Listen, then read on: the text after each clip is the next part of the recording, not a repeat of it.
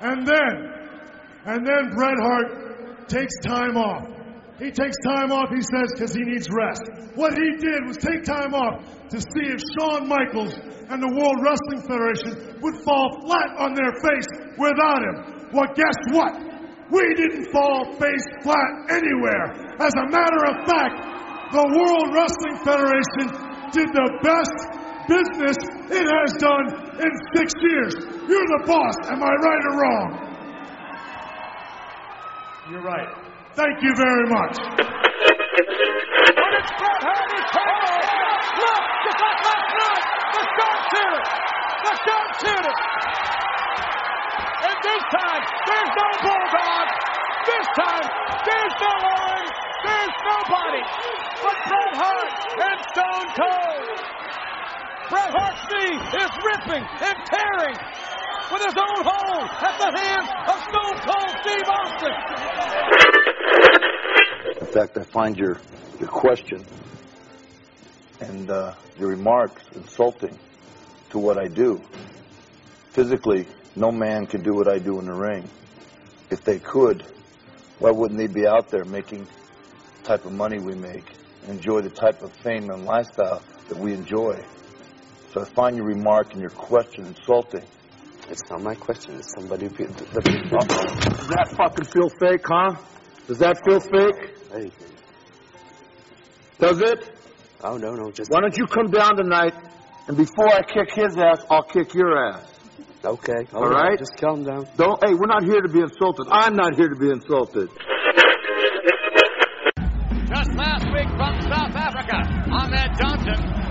Returning to his motherland, and I must say,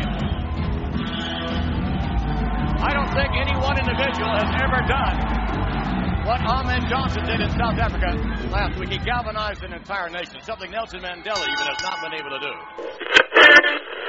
Ah, watch your knee, you idiot! Push these cables on the floor here. Push the cables, push the cables, guys. Come on. Open the door. Watch his knee. Watch his knee.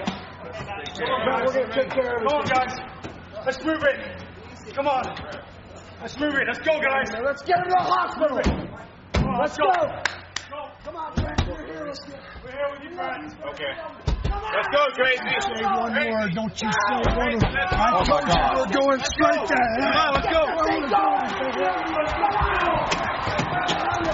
My God! Oh no! Oh my God! Look at that! Oh no! Hey! He's inside! Oh my God! Look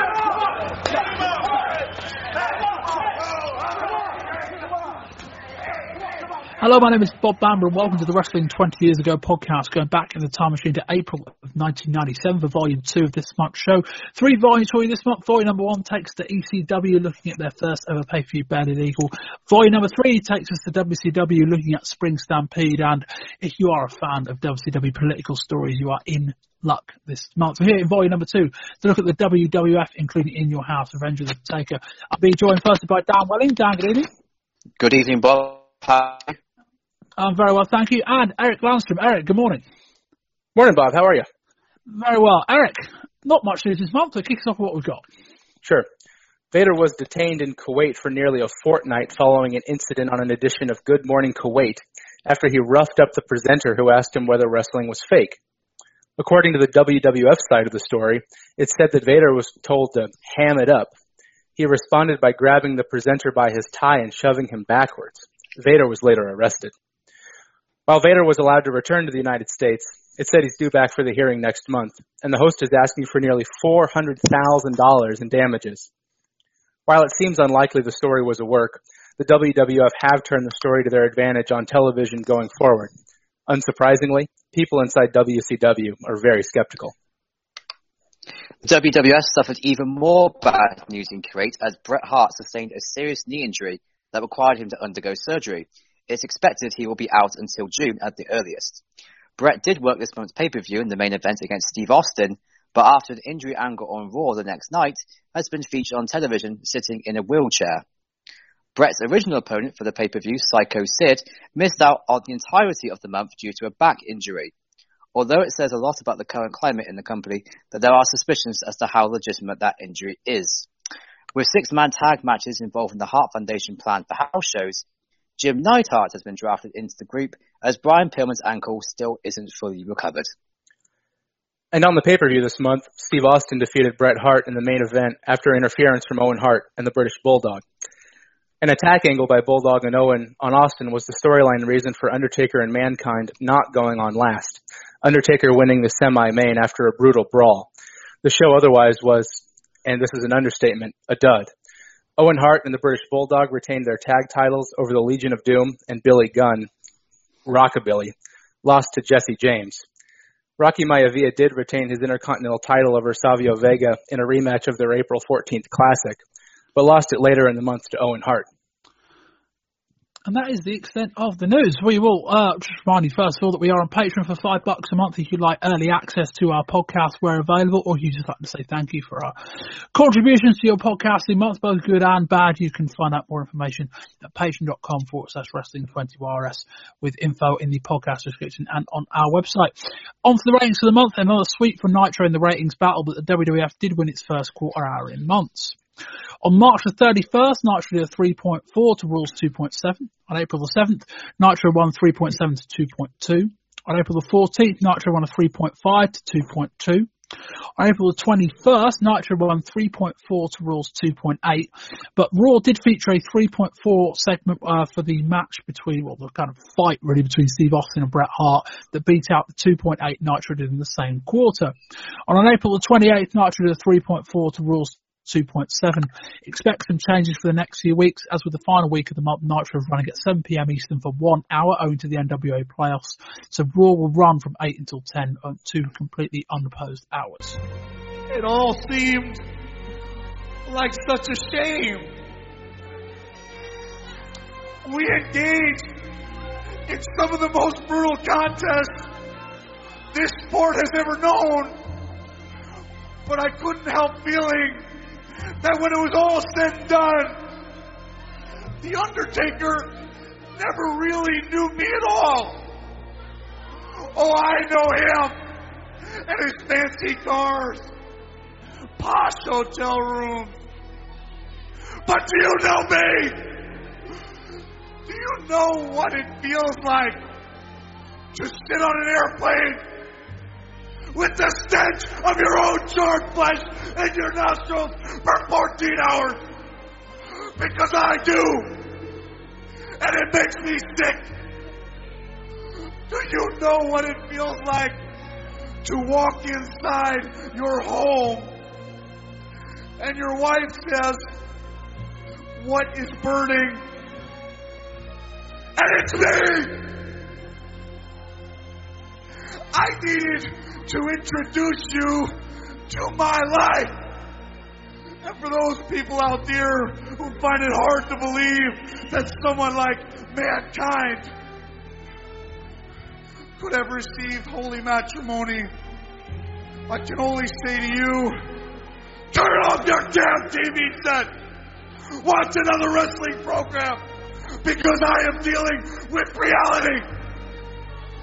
A real life Undertaker where my children wake up to the sounds of gunfire, where white trash bombard my house with rocks and chant, Die, mankind, die!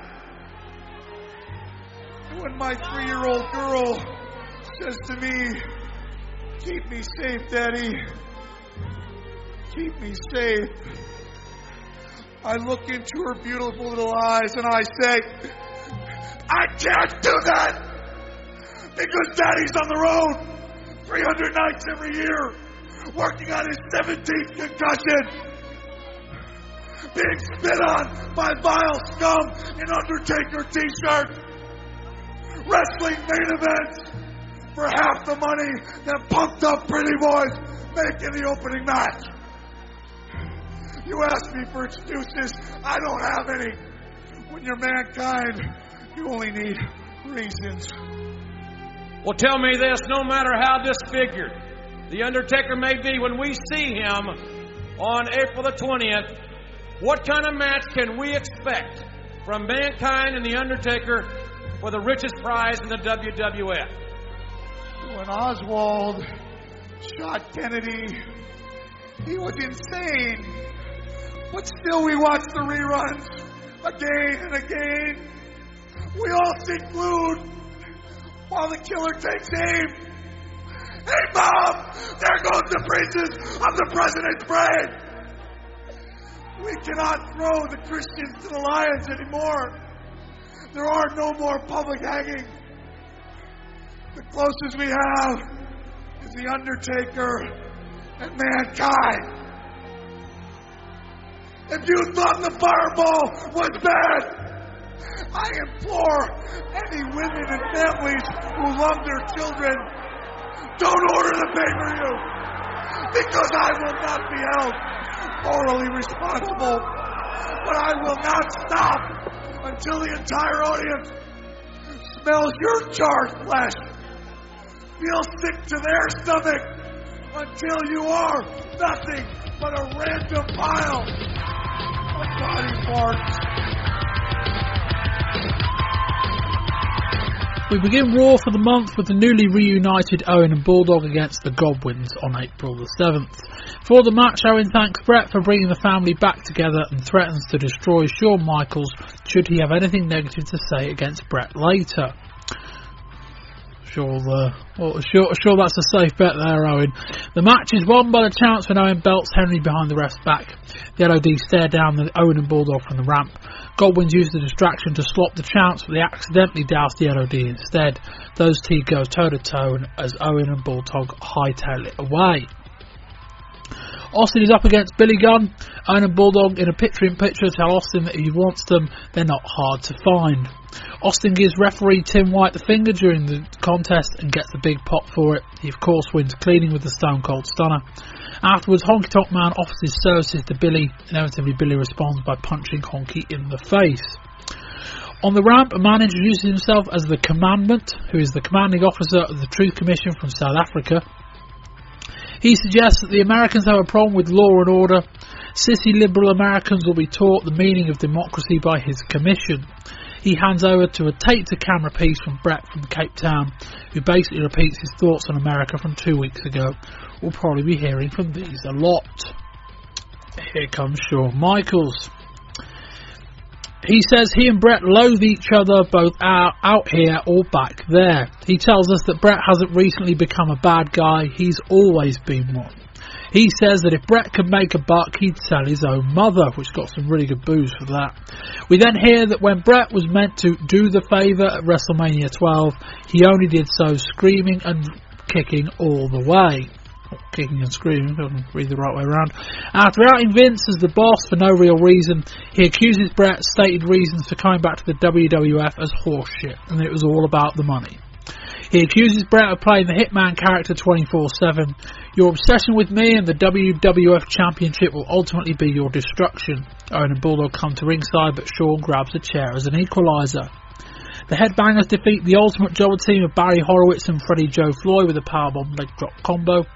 Next up is a no holds barred exhibition between Vernon White and Ken Shamrock. This is won by Shamrock by stoppage after two minutes when he quote loses his temper with White and punches him into oblivion.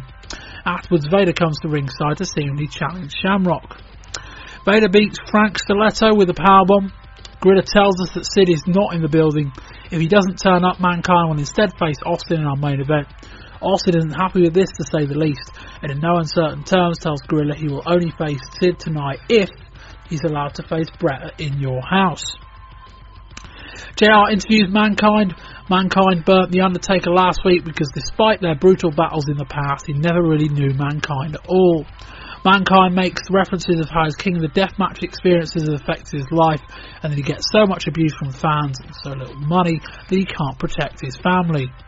With those things in mind, if you thought the fireball was bad, don't order the pay per view because he won't be responsible for the consequences. The disembodied voice of The Undertaker interrupts and eventually tell us that hell hath no fury like his. Our main event is indeed Mankind versus Austin. They beat the tar out of each other in this one. Bulldog and Owen look on from the bleachers and Austin calls them down. The LOD stop them from interfering though. Instead, Vader hits the ring and accidentally hits Mankind for the DQ. They then brawl until Bearer comes out to calm them down. And we move on to April the 14th with Raw simulcast from both Muncie, Indiana in the US and Johannesburg in South Africa. We kick off in the States with Vince and Cornette on the call for LOD against the Godwins. As you would expect, the crowd are firmly behind the Warriors on this one. The interference of Bulldog hits Animal in the back of the head with the tag title belt and the Godwins get the win. JR and Honky Tonk Man welcomes from South, to South Africa. For some reason, we will regularly lose the commentary from them. Furthermore, we are once again treated to some very substandard production values and lighting. There's loads of people in attendance, though, it should be said, about 15,000, I think. Um, Hunt's faces real double J after what feels like a century or two. Honky drops leg trips double J, allowing Hunt to hit the pedigree for the three count. Post match, Jesse James challenges Honky to scrap right now, but of course he gets told to wait for his match against Honky's protege in your house. Still in South Africa, our next contest is Rocky Maivia against Savio Vega, not for the title. I'd watch on via picture in picture, and he always walks it like he talks it. This match is always far too long, 18 minutes. Savio fights out with a devastating shoulder breaker and then pins Rocky after a roll up with a handful of tights. The nation beat up Rocky after the bell, but Ahmed and his trusty 2x4 make the save. Back in the USA, Austin comes down to the ring for an interview. Austin tells Vince that he and Gorilla can't hold him down any longer, and now the WWF have finally given him what he wants. In this case, a match with Bret in your house. He accuses Bret of trying to copy him in everything he does, but he'll never be Stone Cold Steve Austin. Nobody can deny he's the baddest SOB when the bell rings, and in your house he will whip Bret's ass. The Sultan versus Goldust is another match from South Africa. Following a few minutes not much really, Hunter and Chyna run in for the DQ and attack Goldust. Sultan and Hunter even give him a spike pile driver. We now head to Kuwait where we hear from Bret. American fans don't understand the difference between right and wrong, but he will always stand for the truth. He suggests that Shawn Michaels has been telling malicious lies about him. As for Austin in your house, Bret said he needs to either get better or get beaten. In the United States, Mankind faces Vader, uh, Mankind and Vader face the Headbangers, or the Hellbangers as Vince calls them. A decent scrap here, which ends in DQ when Mosh spits some sort of liquid in Mankind's face. The blinded Mankind then puts the mandible claw on Vader until Paul Bearer manages to break it up. We hear, but don't see, from The Undertaker back in South Africa. He unleashes the souls of all demons to haunt mankind forever. Mankind, you won't rest in peace, but you will burn in hell. The Commandant is in the ring in Johannesburg. His commission will beat the truth into us. We have to wait for that though, because our final match tonight is Ahmed versus Crush. Iron blocks the heart punch with a spin kick, then wins with a roll up. Farouk gets on the mic and issues a challenge to Ahmed. If Johnson can beat Savio, Crush, and Farouk, he will relinquish the nation. We don't get Ahmed's answer. I'd like to use my First Amendment rights out here on live television, if I may, to tell you and the entire world what is going on with the Heartbreak Kid. May I? May I? Now, as far as last week is concerned, Shawn Michaels opened up his big mouth and got beat up. Now, regularly, that would be a big deal. But if you're Shawn Michaels, that is like waking up, going to bed, eating your breakfast, eating your dinner. It's an everyday thing. I jack my jaw, somebody smacks me around, and we fight about it. That's how I make my living. Bulldog and Owen looking on. Now, was it a setback? Yes. When am I coming back? Not gonna tell you. But what I will tell you is this: Bret Hart has come out here time and time again telling the fans of the World Wrestling Federation that he wants to get stuff off his chest. And now I want to get something off of my chest.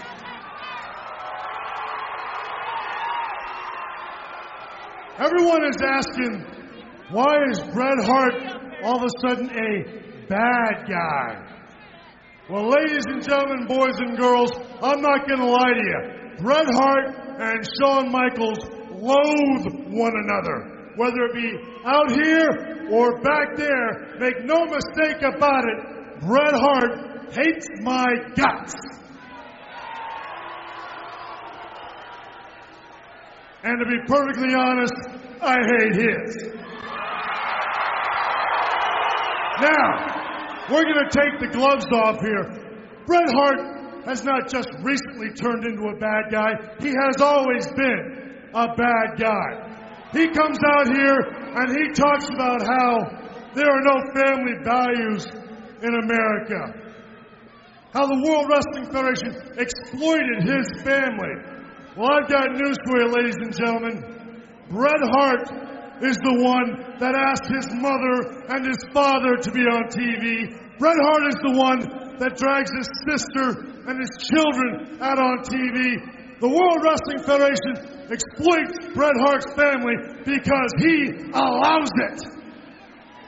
Now, and the reason he allows it is very simple for Bret Hart's own financial gain.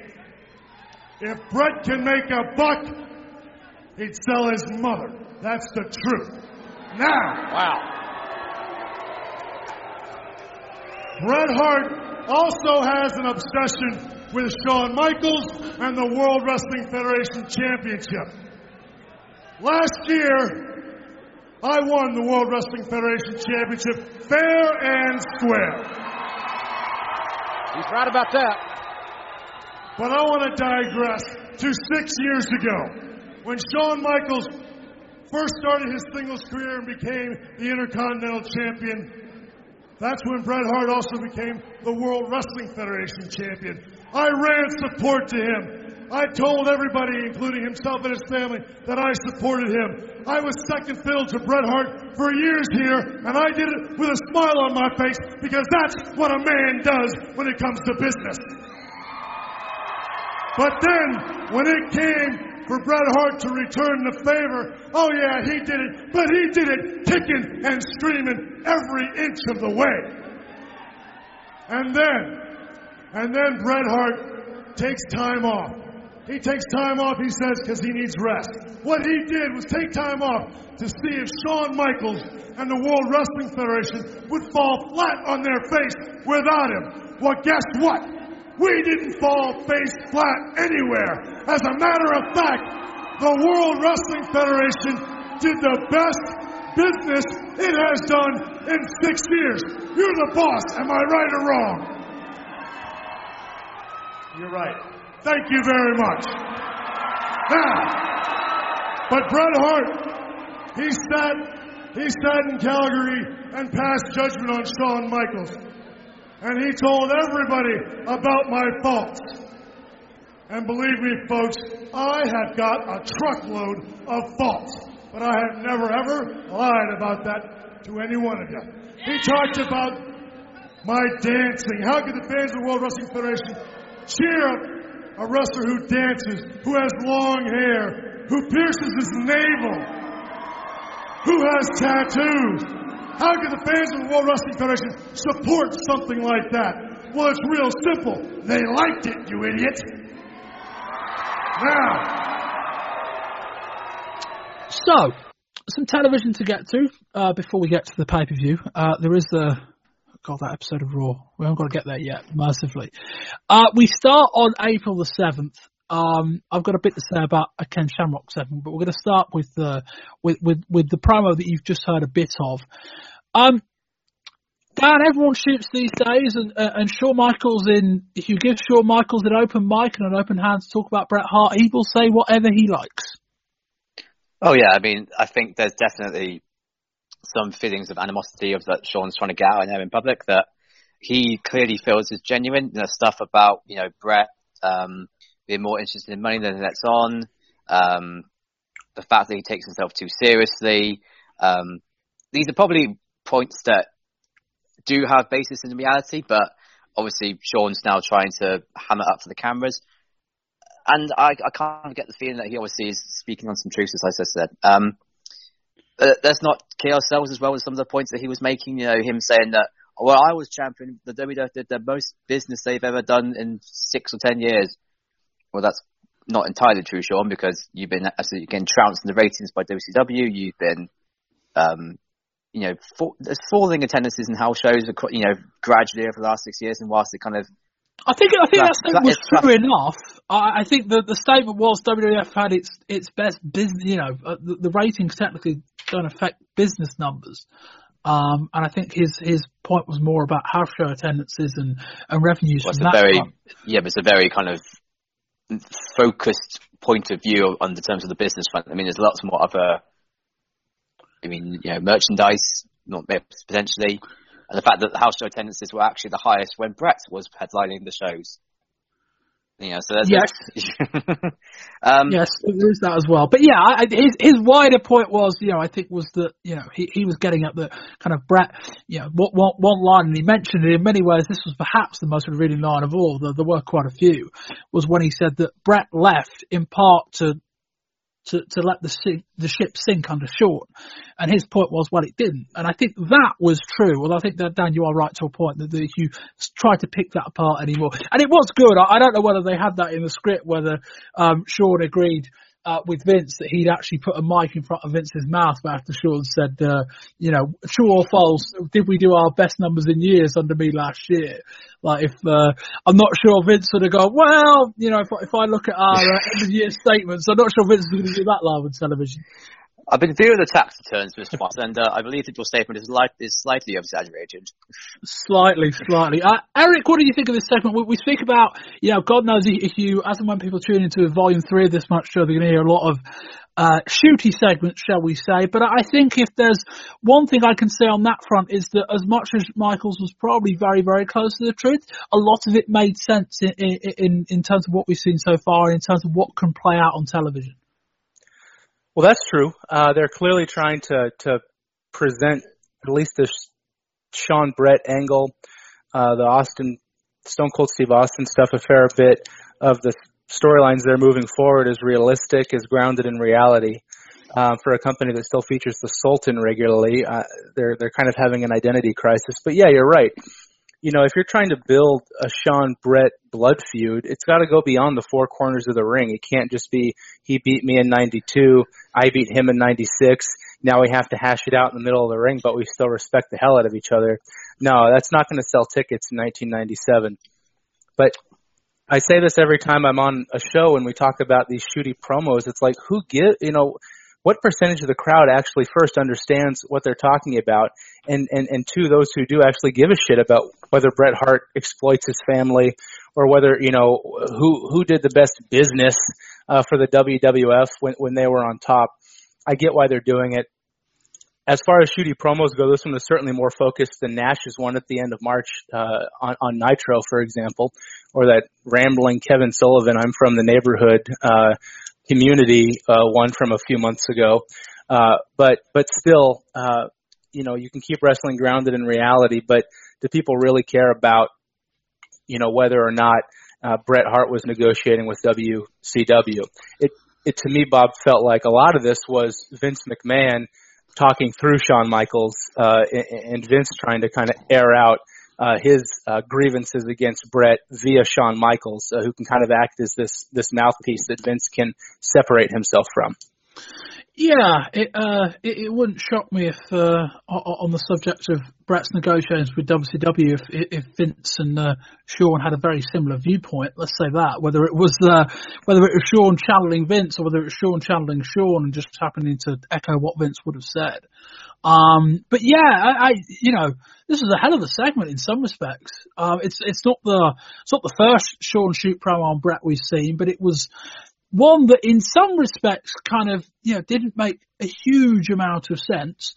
Um, uh, well, not not in terms of what he said, but more in terms of the, the, the timeline. Um, as it as it stands, I believe they're planning Shawn and Bret for June. Now Bret's injury might uh, might impact on that as to whether they shuffle that around. But Um, Shawn's retired forever. well, yeah, uh, uh, until he's Come not. on. Um, and uh, but yeah, it's uh, it, it's an interesting kind of it's an interesting segment. It's interesting that that you know either Shawn asked for it or kind of Shawn just decided just whatever. I'm going to mention the, the the the business point and kind of hope for the best.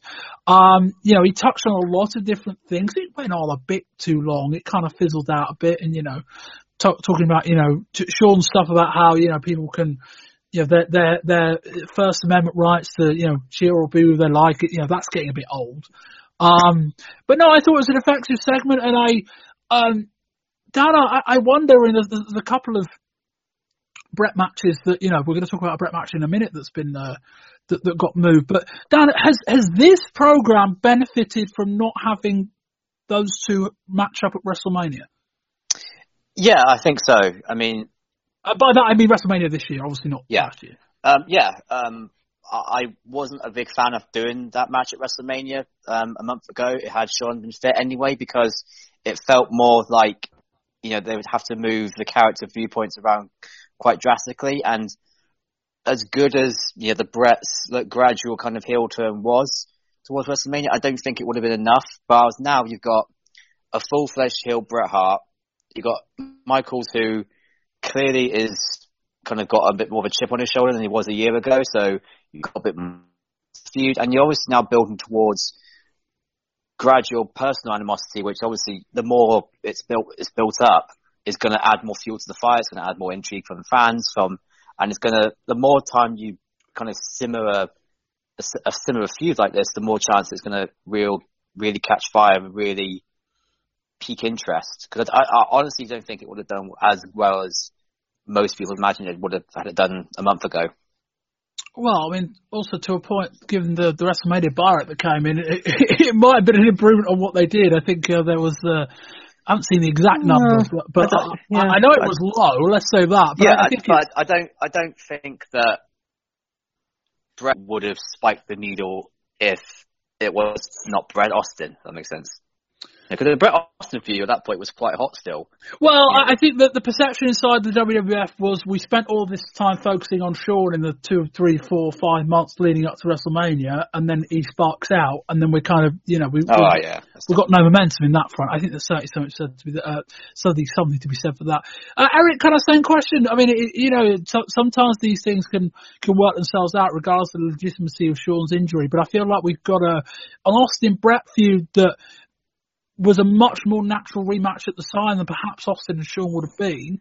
And we've now got Austin and Shaw, Austin and, sorry again, now we've got Bret and Shawn for their second match down the line rather than their third. So I think in some respects that, that works out really well. Well, I think it does, and I think it adds more credence to the general main event scene. Uh, we saw on Raw this month, uh, Shawn Michaels and Stone Cold Steve Austin having interactions, and you know I think nobody would would doubt uh, at least maybe not now with the rise of Stone Cold, but at least looking back two or three months that the two biggest uh, draws in the company were Michaels and, and Hart. And now what we see is a, a third uh, person who sure looks like they're going to be uh, on that level very soon, Steve Austin. Uh, being uh, thrust into this uh, kind of triangular feud now between Bret and the Hart Foundation, uh, Michaels and Austin. And so I think it's working well to kind of put all these uh, old and new main event pieces into a blender and mix it up and really let Austin uh, be associated with these guys while they can pivot to Bret and Shawn down the road. Maybe they even save it until WrestleMania next year. Maybe it's a super long build. Uh, maybe you have you try to have a match at King of the Ring or SummerSlam and it doesn't doesn't go off, or there's uh, shenanigans or, or something, and you can really build this huge blood feud uh, between these guys even longer. Now, you do that, and then you get to Bret and Shawn, and it's like, okay, who goes over? You know, what's the what's the ramifications for both of those guys? Because we know that at this point in their respective careers, they're neither of them are particularly eager to lie down uh, for somebody, um, especially if that championship belt's on the line. And on a similar note, Eric, uh, we had, you know, we, we, talk about injuries and legitimacy of injuries. Sid was uh, basically out of action the entire month with a, with a back injury, uh, and the plan for this pay per view that we're going to review was going to be Bret and uh, Bret and Sid in a match. And you know, as we talk about the suspicions, there was the the belief that Sid was going to lose, and so the thought that Sid being injured was a was a tiny move. Um, with that in mind, Eric, I mean, the show might have died a death had it not been for a, a second marquee match. But Bret and Austin felt a bit. I don't know whether I'd have done that this month, the third match. No, I. I don't know what they would have done uh, for this show. Uh, Bret, Bret and Sid died a death uh, in December, um, and I was on that show uh, with I think it was Rory and yourself, and and there were just no re- really redeeming qualities to that match. Keeping Bret and Sid apart, whether it was Sid refusing to lie down for Bret, uh, Sid having a legitimate injury, uh, regardless of this Austin Bret match that occurred, which was had less heat and and ended with a disqualification and and the storyline which at some point you know only six weeks ago seemed incredibly focused now seems uh, kind of jumbled up for good and bad uh, still better to have those two in the ring at any point uh, than Bret and Sid together. Uh, that in your house uh, that we're going to review uh, coming up in a few minutes. That might have been an all-time bad show if it wasn't already. If it wasn't for the main and the semi-main uh, with the Undertaker, Mankind, Bret, and Austin. Dan? You say that RY would, you know, I'm not sure I would have done the third match, but who else is there? I mean, Vader's, Right. Vader's, in, Vader's in jail. Um, the the star power is with LOD, but they were t- tied up in the tag match. Um, you know, Ahmed Johnson's star power, but he's got, you know, obviously title nation domination. There's literally, I can't think of anybody who you would could put in with Bret Hart, and it would, it would kind of make sense storyline wise. So they were back in the corner, ah. you know, but and the fact is that you know Austin's got so much momentum going on forward now than Sid, you know, and you you know Sid's at his peak at MSG and Survivor Series, but ever since then he's been slowly dropping off that front, and maybe it was a blessing in disguise because not only are you going to get a better match out of Austin and Bret, which Eric said, but also you're in danger then of having the newly you know heel Bret Hart come out here and then facing a, a, a face who gets little to no reaction, which is what you know you don't really want to have when a freshly new main event heel come up in, in his first big match on a pay per view. Well, and you have to have Bret work on top again, which the, was their storyline in December, and that match just died because you had the smaller guy working over the bigger guy for 20 minutes, and th- and that was before Bret went heel. Yeah, um, you're damned if you do, you're damned if you don't. I think with this, because I, I think this this match was really badly placed. Um, I do not think this was the time for the third Bret Austin match. I mean, yeah, admittedly the the feud itself is at its peak heat, probably the day after the pay per view. Um, but this is the third match we've seen theirs already. Okay, we'll review it in a bit. Um, if the the feud's getting hotter, you're probably going to get a couple more. But I, you know, I don't know how much people are going to care about Bret Austin four and five down the stretch. Um, there's ways of making it work, and yes, you're both right. There isn't, you know, there really isn't uh, another match out there that you know would even be of, of the standard required for a for a, a semi-main, if not a main event, and also wouldn't meet the the, the standard required for a newly turned heel Bret Hart. Um, but yeah, this just felt awkward. We'll, we'll come to the match uh, in a bit. The other other bit from from this show, at least uh, from the April seventh show, uh, Eric wrestling continues its its latest, you know, just complete swing and a miss with shoot fights and uh, presenting anything as real as you know. Ken Shamrock has this quote unquote exhibition, uh, and the crowd just couldn't give a fuck.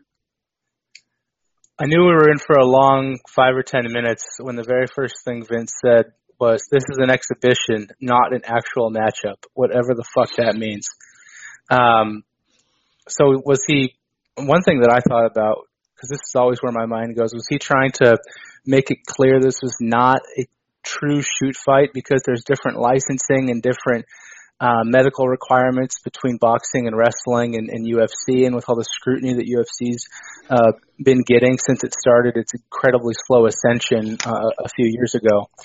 Um, but this, you watch UFC, even in you know uh, in its occasional plotting form, and you watch this, and this is not that. This, all you have to do is watch 60 seconds of, of a decent uh, UFC uh, contest to know that this this is not what Shamrock and this Vernon White fella did.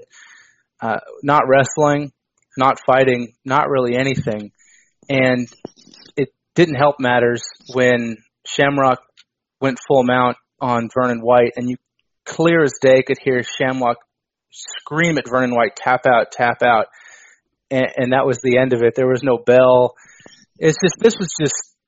Uh, you know, we complain that they don't that that WWF uh, doesn't try new things to keep up with with WCW. So I can't complain too much that they they took a shot at doing something different, uh, but this died a death. Yeah, um, if if the if a wrestling match is the opposite of a a real fight, then this is the opposite of a. This is like a photocopy of a photocopy. Like this is the opposite of a wrestling match in a parallel universe. This is the, this is the, yeah, the the a wrestling match is a fake fight in a real world. This is a real fight in a fake world. I think is what I'm trying to get at here. It's like a it's like a V shape, like diagram. My head's going to explode. Yeah. Yeah. Um, I think We're my going, head we're, exploded. go- we're going to the twilight zone with all of these cross, cross crossing here, Bob. This is Li- little bit, little bit, but yeah, it's just, it, it, you know, like I don't know what, you know, we, we said this last year on the ECW show. I mean, at least that kind of had, at least they had the idea that we'll get a, we'll get a name fighter in and put Taz over them, you know, and that that, that whole thing came across as, at least this didn't end with Perry Saturn hitting a drop kick on on Vernon White or or Ken Shamrock. Um, but yeah, like I, I don't know what wrestling is trying to present with this whole shoot fake real thing. Like you know, like what is if if this is real, what's the rest? And if this isn't real, then what is it? What does an exhibition match mean in this context? Like how is how is this any different to any of the other matches? Like you know, it's not even like you could perhaps explain it away by, you know, if, if, if, squash matches never happened on wrestling television, if all wrestling matches were real, you, oh, not real, but all wrestling matches were presented as competitive between even competitors, then you could say this is an exhibition in the sense that we're putting Shamrock in someone that's just got out of training school, that kind of thing. And Shamrock's going to go on easy on him a little bit and showcase his moves. Okay. And that's kind of what they tried anyway. But it just, didn't work. And, and Dan, like, I don't know what they're trying to achieve here, but the, the clear point is, is that we've got Ken Shamrock, this, you know, this big name from UFC. We've got to get him over by showcasing his UFC stuff. It's like, well, why not just, why not just have, you know, why not just call UFC and say, you guys want some exposure, send us some, send us some of your tapes. Hmm. Quick question: Did he bla- did he blade Vernon White? No, I, no, I think that was legit. Right. I'm going to be contrarian here. I actually liked it. Um, Okay.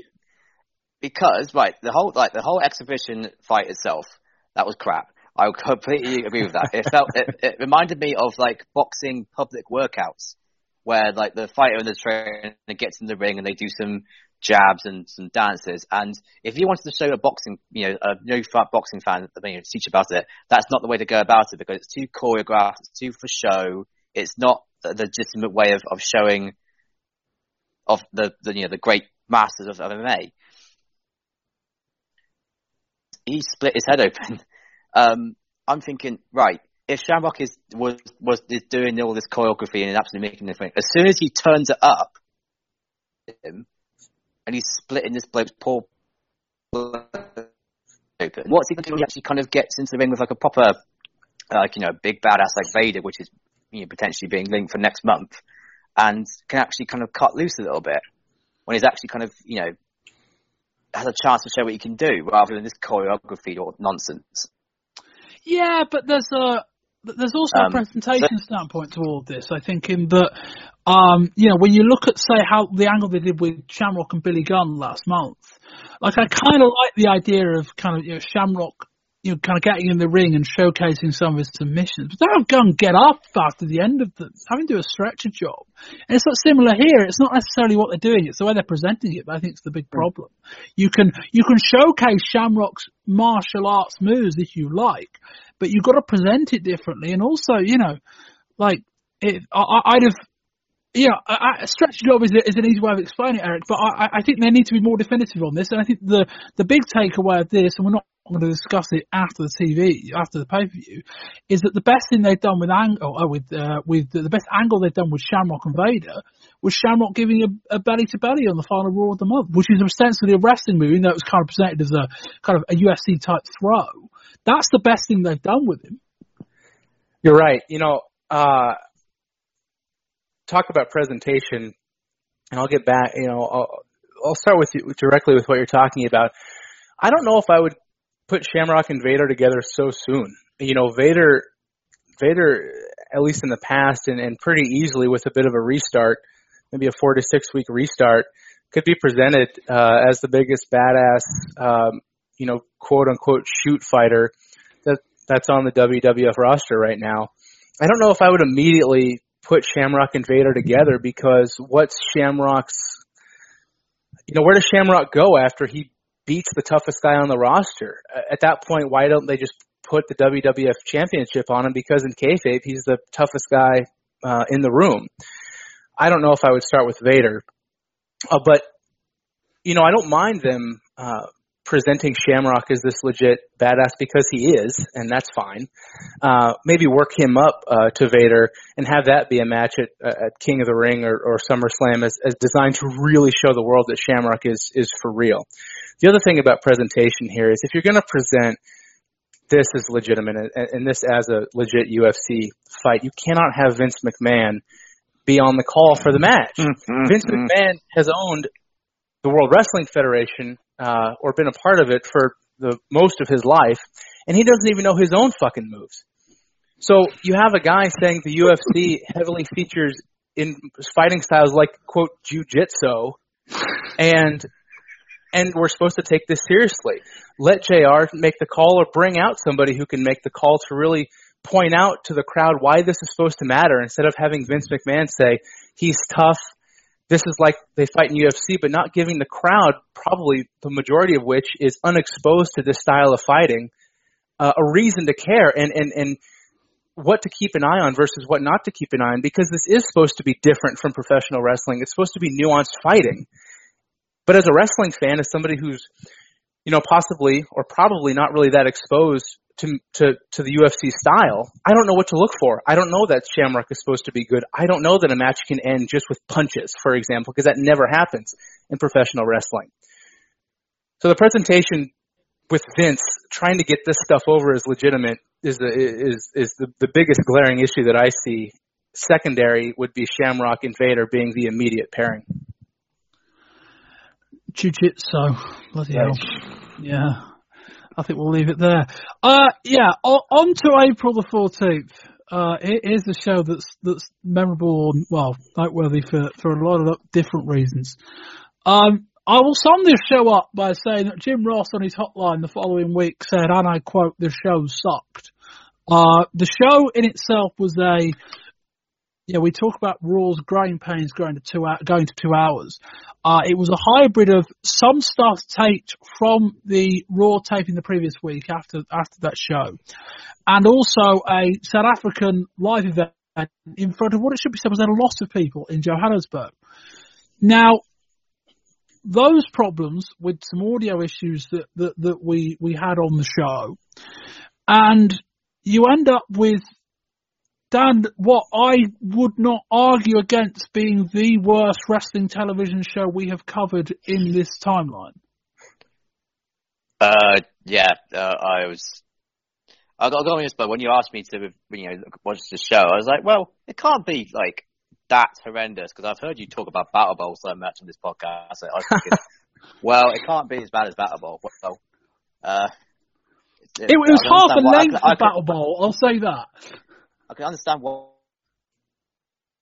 uh, 2.2 rating. I was surprised it didn't do worse than that. I mean, it was a perfect storm of absolutely terrible production values because there's a million of people there, but it still looked a bit iffy. You were in Kuwait, which had even worse lighting. And you were in South Africa, don't, forget, don't, don't confuse those. Yeah. Um, and then the fact that the the matches themselves were awful. You know, I think the biggest star on the show was Ahmed Johnson in an absolutely awful match against the one of the worst workers in the world, Crush. You had a 18 minute long match with Savio Vega and, the, and Rocky Maivia containing at least five nerve hold rest holds. Absolutely, yeah. The, the baffling decision to, you know, go, oh, the commentary's gone. We are experiencing technical issues. You know, please apologize for it. But then, like, like halfway through the show, like JR and Honky Tonk Man are, are coming through loud and clear to America.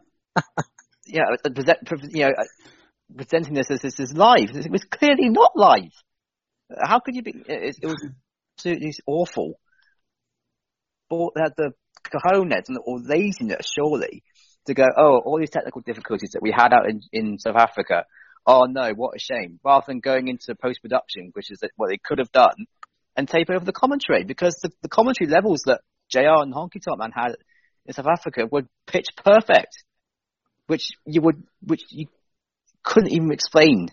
It was stupidity, laziness from all all involved, and it felt like they were just throwing away the show until they can get some some more footage put together when they're back in America.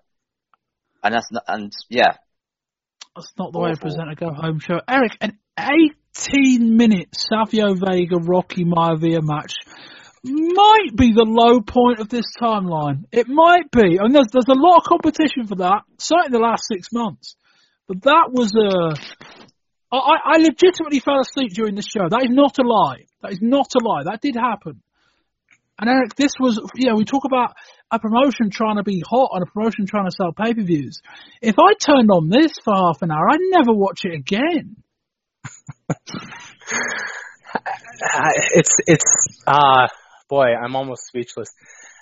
How can a company uh, as uh, troubled as the WWF uh, appears to be, if you read all the behind the scenes uh, stories in terms of finances, television ratings, talent depth, viewership, viewer confidence, every metric by which you can measure the success of an entertainment company, how they can justify an 18 minute Savio Rocky match which was preceded by, uh, I believe, a 12 minute Double J versus Hunter Hearst Helmsley match, uh, both of which either lacked any sort of commentary or heavily featured the honky tonk man, who is, uh, in my opinion, terrible uh, at commentary.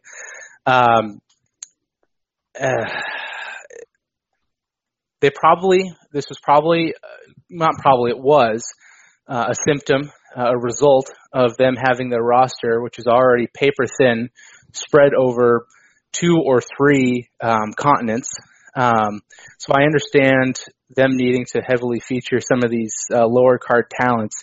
But this was the go home show to a pay per view that was basically heatless anyway. And they did absolutely nothing to build confidence for the show coming up immediately following uh, this Raw. Not to mention, they featured for 18 minutes a match between Rocky Maivia and Savio Vega, and then did it again uh, at the pay per view. And so, in the span of one week, you had nearly a half an hour of Rocky Maivia and Savio Vega featured on WWF television. That is not the way to win the ratings battle against WCW. Um, I, that's not news. Uh, that, but you know, sometimes the obvious shit needs to be said because it doesn't seem like the WWF is picking up on it. Yeah, um, Savio Vega, really, isn't it? Um, you know, I mean, what did yeah. he do? What, what what's his what's his move set? You know, what's his what? Tell, can anybody tell me what Savio Vega's finishing move is? He's been in the Fed for four it is, years. It is, it is a spin kick, isn't it? I think. Yeah. I think. Okay. okay. But he hit it like five minutes into the match right. and started working over Rocky. Right. I, I hate the fact I know that, but I believe his finisher is a spin kick. Uh, not that he, mercifully, not that he wins that much with it. Um, I counted four moves, and two of them were punches and kicks. Because I, was, I, I got to the stage where I was, I was actually trying to count the amount of moves he did. A real spin kick, a punch, a stomp, the crossbody, and a nerve yeah. hold. Five nerve holds. Like we are the nation of fucking nerve holes. The way it was bloody going after the 18 minutes of the match. The only person who's allowed to do that and get away with it is Yokozuna. That's all I have to say. Speaking of which, Yokozuna's lost a lot of weight apparently. Oh. Uh, yeah, that's, uh, that, that, that surfaced this month, so we might we might be able to might get to see that soon. Uh, that, that was that, that was probably the, the only good thing to come from this show was your reference of Yokozuna. That was it. Uh, yeah, I mean, you know, look, not the easiest situation. As we as we've said over the last couple of months, since they moved to two hours, clearly their their road schedule has not yet ironed itself out to the point where they can tape Raw either on a Monday every week live or find another night to tape the Raw they need to tape to fill in the gaps in the middle. So they are having to patch some shows together. Um, but there's got to be better ways than this. There's got to be better ways than anything would be better than this. Re- rerun old matches or something. I don't know. Um, but yeah, they uh, they uh, they got this one wrong, and it will. Yeah, if they can produce a show worse than that in the next three years, I'll be very impressed. Very impressed. Anyway, let's move on to the pay per view. Dan, kick us off with the results. Owen Hart and the British Bulldog retained their WWF Tag Team titles after losing by disqualification to the Legion of Doom. Rocky Maivia retained his WWF Intercontinental title after losing by a countout to Savio Vega. Jesse James defeated Rockabilly. Undertaker retained his WWF title, defeating Mankind. And Stone Cold Steve Austin defeated Bret Hart in the main event by disqualification. Eric, what did you think of the show? The show featured a dusty finish in a championship match, rockabilly, and a screwed up fireball spot. Uh, followed uh, and, and sandwiched in there was a good enough uh, Austin Bret match and a pretty good Undertaker Mankind match. Uh, but this show uh, could not be salvaged despite the efforts of the final four competitors. Done. Yeah, the two times I've been on the show previously, we've had an absolutely fantastic main event propping up a dross undercard. And I don't think these two main events were up to that level really to say. Um, I like the amount of screwiness that was going on with the, the referees, the outside interference, the disqualifications, and some of the finishes of in this show were absolutely awful. Um, so yeah, another kind of disappointing out, uh, disappointing out from the WWF in uh, 1997. Yeah, I. Uh, you spent 25 bucks on this show. God help you. Um, let's say that. Um, you know, like I. Uh, when they first went to monthly pay-per-views, uh, I, I don't quite know what they were getting at. I believe the idea was that they were just thinking, well, shit, WCW are going monthly, we better kind of follow them out.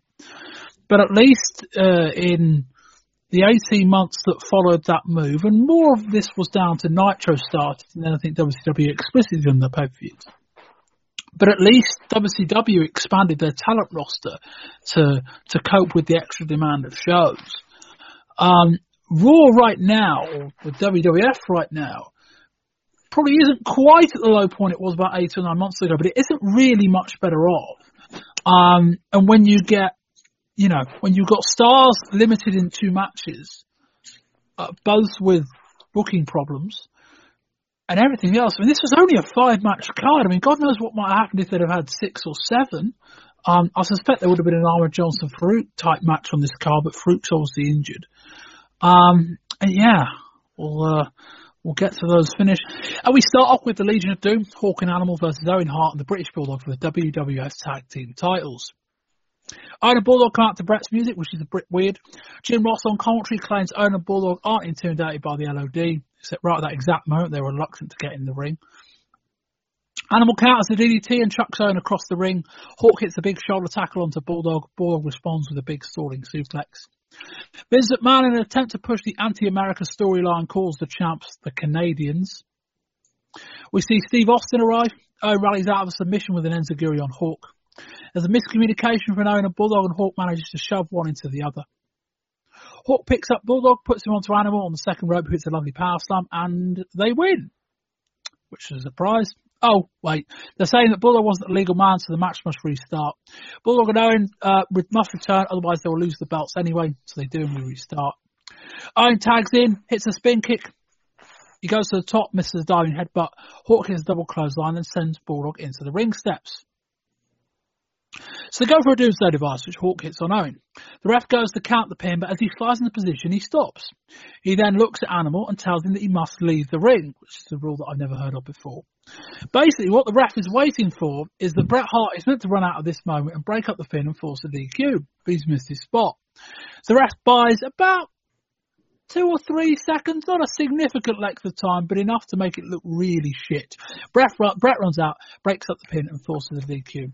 Eric, I, I think if there's a, a better way to sum up the flatness of this match, it was the flatness of this finish. I question the intelligence of having the guy with the serious knee injury in need of surgical intervention doing a run-in um, that needs to be carefully choreographed um, in order to get there, right between a natural two and a natural three. Um, they say an opening match is designed to set the tone for the entire pay-per-view uh, or the entire show. In that respect, this match hit its mark 100% because it absolutely set the tone for what was to come. Uh, dusty finish, followed by referee changing the rules, followed by a fucked up finish. Bravo! That's exactly what we got for the next uh, two hours in various forms. That's the trifecta, Dan.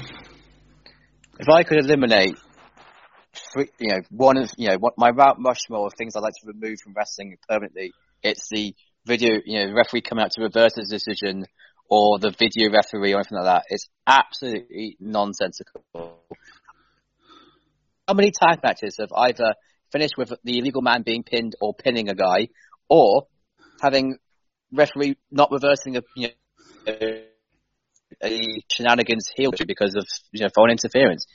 It makes no sense to ever include it. And if you are going to include it, make it consistent throughout the entire show. Which, spoiler alert, they don't. Yeah, they If you read the, Go yeah. Sorry, Dan. Sorry, I was going to say, if you, if you read your report, like, there's, there's stuff in here which is like a stalling suplex on the hawk, gorilla press slams, enzuigiris, a big power slam, you know, doomsday device squat, you know, big power slam off the top rope. It sounds impressive. Is nowhere close to that. It was slow. The Owen and Bulldog were nowhere close to you know the, the level of the, the match they had against Philip um, Furnas and the Fon in February. Um, That that was an overbooked match as well with a bad finish. LOD just don't do it for me at all. They they, they just feel like two, two overbooked power guys at the minute. I can't stand Hulk no selling. Um, and yeah, I just think I just under delivered in terms of the star power teams in W, and they really fell below expectations. I mean, I, I, I was under the impression that when we showed the when when, when the WWF Tag Team Division was shown of you know the Bodydonnas and the well, the Godwins are still around, but they're not wrestling in in, in major spots. I was kind of hoping that'd be the end of it, like the end of this level of match. But and this had star power. Legion of Doom had star power. Owen and Bulldog are pretty good, certainly relative to other WWF tag teams in recent times. Just didn't work. Um, the I don't want to say the styles clashed, but they didn't mesh very well. Um, as in the power on power thing was, was kind of the point, but it didn't really get over. And then you've got the, you know, the crowd that were pretty flat, but they popped for the title change or the title change they thought was happening. And then it just, you know, then they're like, oh, right, restart. And, and, and Dan, you're, you're right when you say it's the, it's the inconsistency, but like a lot of things in wrestling, they'll just book it when it suits them. They'll they'll, they'll book the, the video interference when it the the the, the uh, you know the kind of second ref when it works for what they want to try and get over, and when they when it doesn't, they won't. Um, just bad, just a bad way to start the show. Like I think mechanically not a bad match, as in it's not like there were many mistakes made. It's not like the the prowess on show in terms of the moves individually was all that bad. Um, but that's largely where my praise ends. Um, yeah, a, uh, a dead match to kick us off. We get a backstage interview with Owen and Bulldog, who don't want to believe Steve Austin is at a WWF pay per view. We then get a touchy feely WWF promo, uh, phone line promo from Sunny and Brian Pillman, and here comes the Legion of Doom. Don't know where they went. Uh, Legion of Doom, Nation Domination. That's right. Wish it, wish it had been the Legion of Doom. Anyway, next up it's Savio Vega with Crush and the NOD versus Rocky Maivia for the WWF Intercontinental title. We start out of the gate. Rocky has to fight off interference. Out walks Farouk to come on commentary, his arm in a sling after separating his shoulder. Crush hits a spin kick and falls over to the floor. Quite good that. I think it's Savio Vega actually. Uh, the crowd are so quiet, I'm not even sure the announcers are using microphones. Savio starts working the shoulder forever. A few moves back to the shoulder. Rocky recovers and hits a photo with DDT and both men are out. Savio charges at Rocky in the corner and ends up hitting the turnbuckle with his shoulder. Rocky, hits a one-arm slam for a two. He charges at Savio, who throws him through the ropes and onto Crush, who hits a heart punch while the ref is distracted. The ref counts to 10 and it ends by count out. Savio isn't happy at Crush. Crush confronts him in the ring. There's a big spark of life from the crowd as it looks like the NOD are going to go at it. Mason and PG-13 get into the ring to try and resolve it.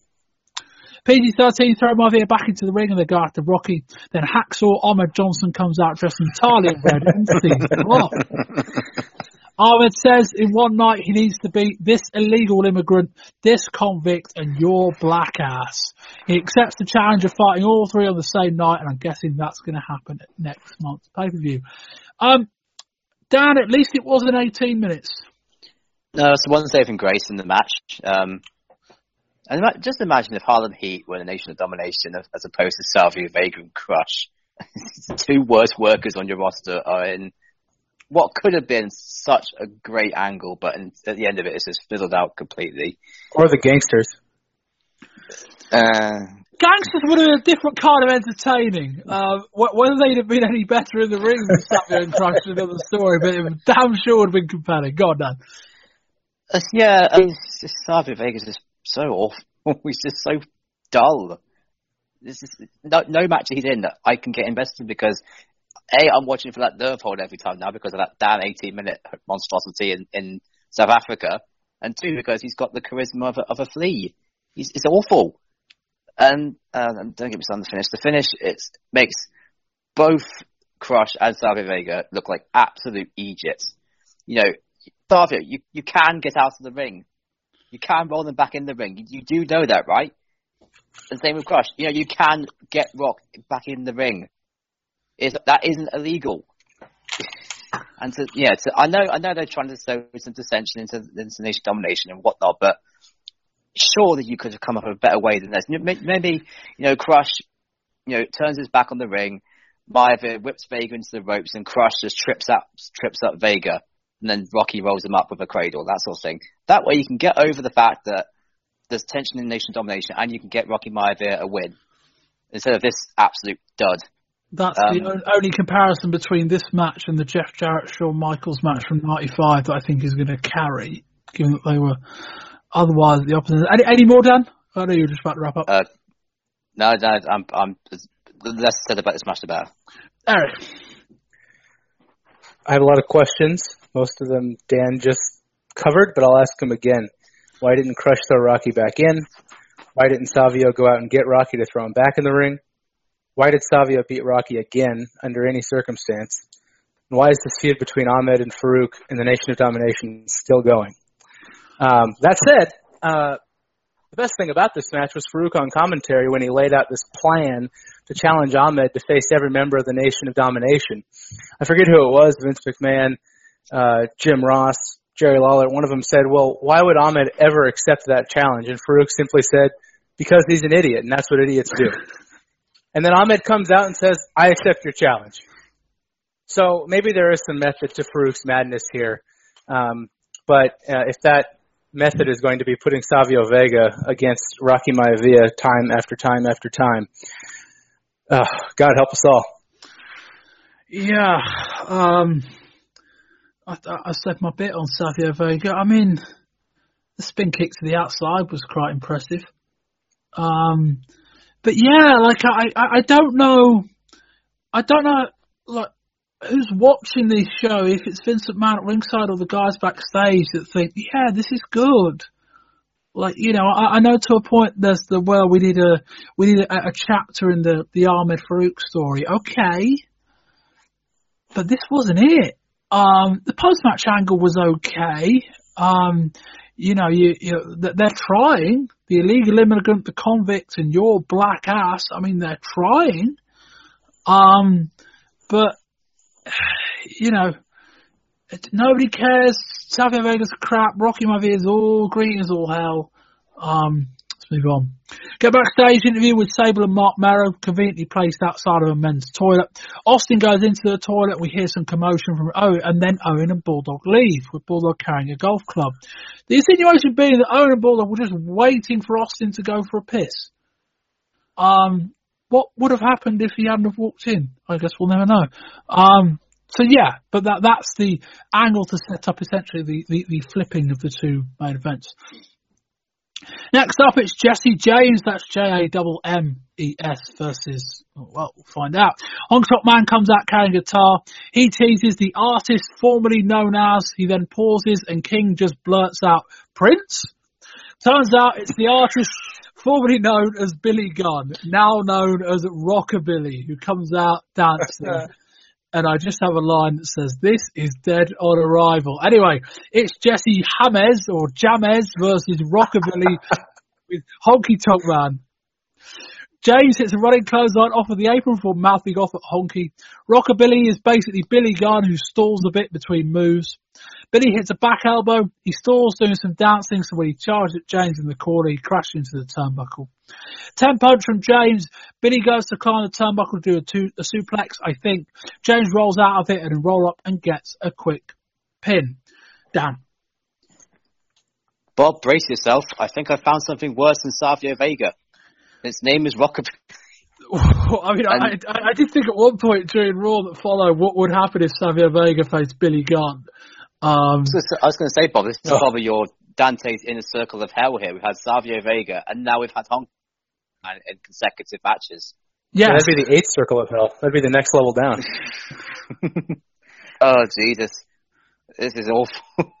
This is it's, it's, dancing isn't even dad dancing. It's hip replacement grandpa dancing. It's absolutely atrocious. I, I can't believe that Billy Gunn's got his even a semblance of his heart into this into this um character at all. He just looks like he wants to die. He wants to leave his leave his promotion as soon as he can because he's saddled with this awful gimmick. I feel sorry for Jesse James. I actually think he's got some sort of charisma on the microphone. He's just saddled with his another gimmick, and he's been stuck in this terrible. Not surprised writers, the build up and the execution of what they were presented with. The fans absolutely gave this the attention it deserved which was absolutely subtle. Uh, Eric Rockabilly. Oh. Uh, more adventures in Vince McMahon commentary. Quote, I don't understand this at all. Unquote. Well, thanks, Vince. Neither do us uh, watching, and thank you for bearing your own horrendous idea. Uh, Bob, I had a thought when I was watching this match, and I say this as jovially and as collegially as possible. I look forward to any show of yours that has Del Muir on it. I really wish you had had Del Muir on this to tell me what kind of like forward thinking, excellent wrestling match and storyline this would have been. Um, because I couldn't find the argument. I was really looking for it, and I need Del's wisdom to tell me why this was good. Um, well, I, he, he would have told us that you know they that they wanted to keep the crowd low because of what was coming afterwards. You don't want to you don't want to burn the crowd out with an excellent eight minute mm. Billy Gunn, you know, Jesse James match, you know, because you've got your title match coming up. You know, you just, want you know, they've just gone through this, you know, they've just been waiting on the edge of their seats for the ritual sacrifice of the nation of domination. It never happened. So, you know, you, you just simmered those interests. I, I can't do it. I can't do it. No, I can't. This, this was so bad.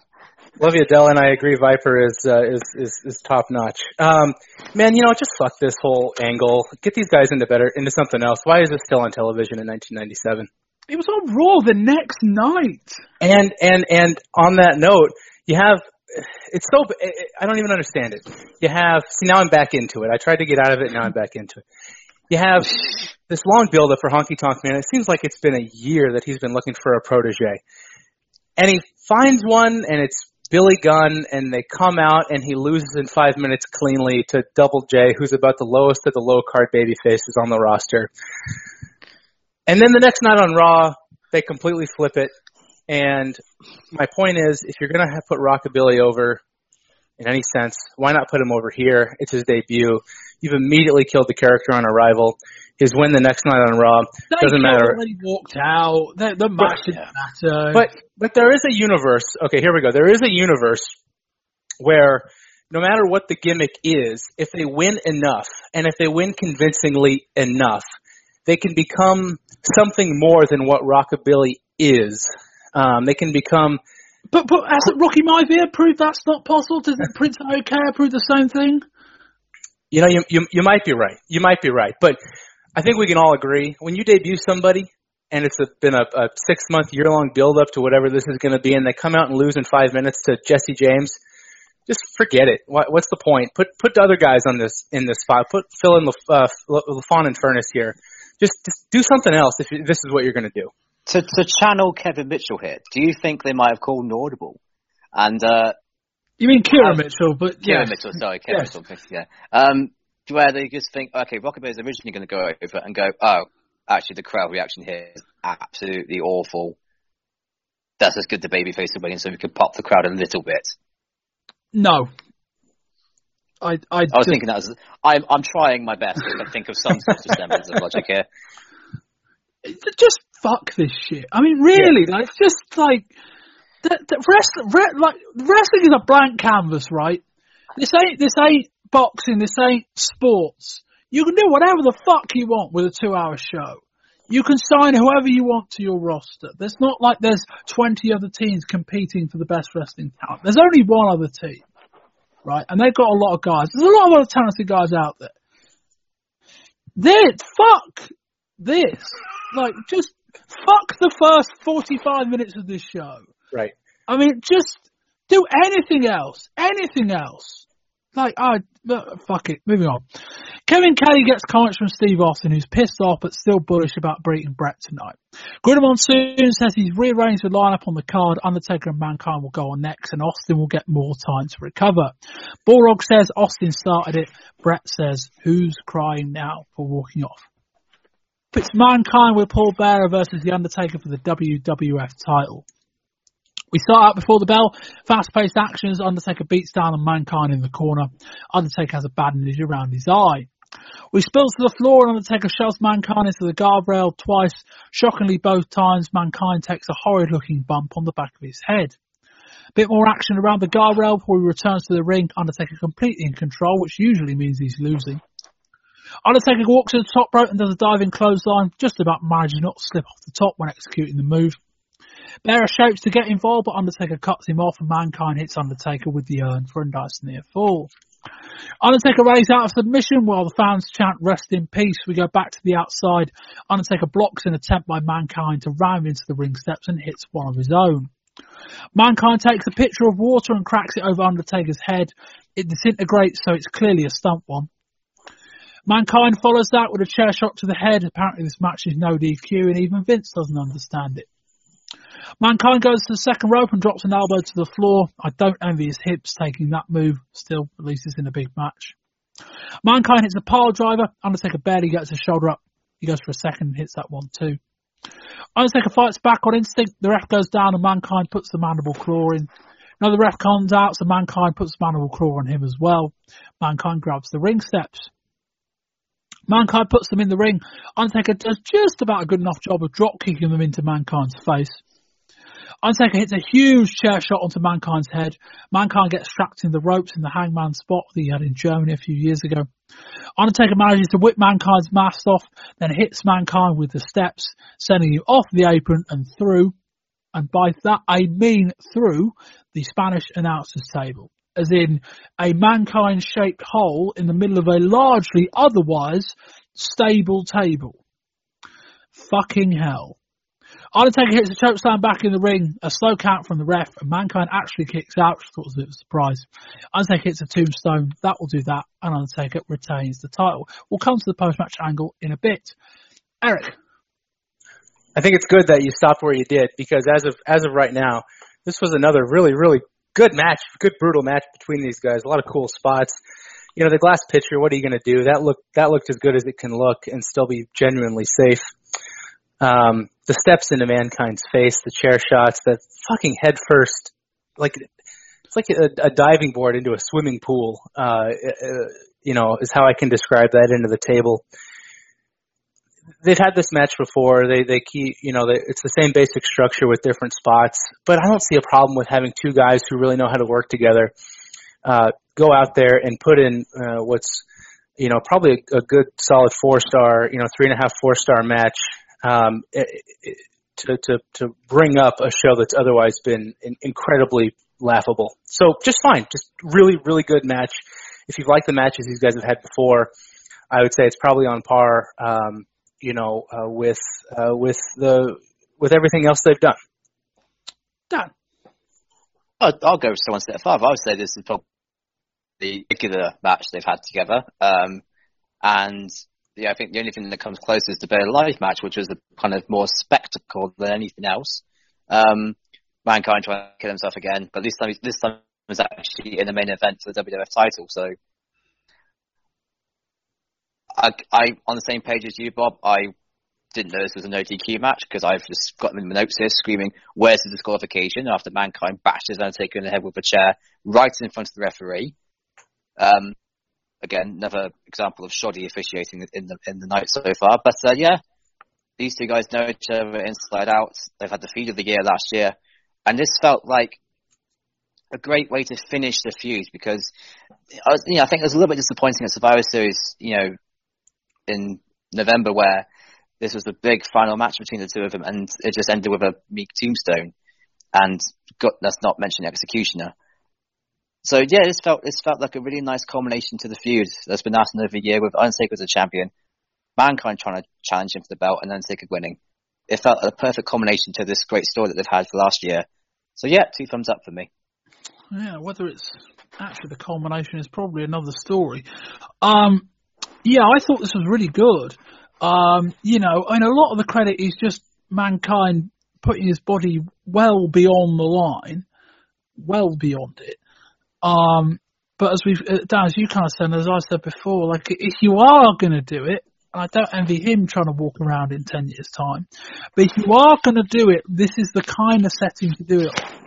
Like don't do it in front of 1100 people at the ECW arena. Do it on a stage that matters. So there is at least that. Um, and the bulk of my praise of this match was mankind doing crazy shit. Um, but that table spot, I mean, I've never seen that before. We've seen people go through tables before, both here and, and in ECW, uh, to an extent in WCW as well. But generally, when you go through a table, you go through either back first or on your chest, and you go through perpendicular to where the table's laying.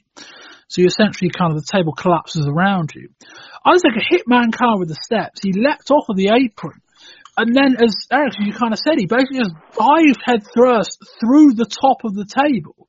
And then the table kind of half collapsed. But there was a very definite mankind shaped hole in the middle of what was otherwise two sides that were intact. It was just a mankind shaped gap and it's like, fucking hell. I, I, was quite surprised Mankind kicked out the choke slam because I would have just had that in the match. Um, basically on a way of, of selling the spot. Um, but yeah, it, it, it wasn't a great match, but there was enough going on and Mankind doing enough crazy shit where it got very good. Um, Dan, my question at this stage, this match should have gone on last, right? Yeah, especially because the pay per view is called Revenge of the Taker you know, you would assume that the guy who's named after would be headlining it. It's again, as I mentioned, it's the feud of the year in our in our book, basically, especially in the WWF in 1996. Um, yeah, and, and in terms of like that that image of mankind is getting his going head first through a table, it's most striking image of the night. Given the finish of the of the match that comes after this, it makes it, it's a feel good moment for the crowd to have their babyface champion go over cleanly against the against the man who's made his life the living hell for the last year. Yeah, it, it just makes sense to this on. But I guess they fought them. On a show where we've had the all manner of terrible finish for the sake of trying to protect two guys. If ever there was a finish that was undecisive that would have been really, really effective, it would have been ending the match the minute Mankind went through the table if ever there was a finish that that protected a guy that felt satisfying, that would have been it. Like I wouldn't necessarily have the choke slam, let alone mankind kicking out of it. God knows they have the angle where they come to it in a sec. Um, but yeah, like I, this should have been last for me, particularly what they were following up with. I don't quite know why they did it. Um, you know, Uh, as we spoke about earlier, like I don't, I'd, I'd be very, very surprised if Bret versus Sid would have headlined this show. I'd have been shocked.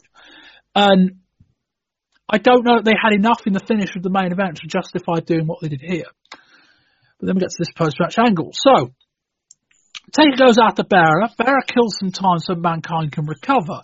Basically, the idea was that Mankind was going to get some flash paper, attempt to light it into Undertaker's face, but Undertaker was either going to move and, and, and let Paul Bearer wear it, or he was going to drag Bearer into the line of path.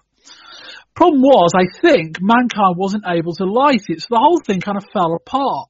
Um, eventually, Undertaker kind of disposed of Mankind, then picked up the fire paper and lit it into Bearer's face himself, because they're doing a bit where Undertaker's burnt Bearer's face. That was the big angle. Eric, this didn't fucking work. Just as we thought the show was on the upswing, it comes right back into the depths of where we were before this match.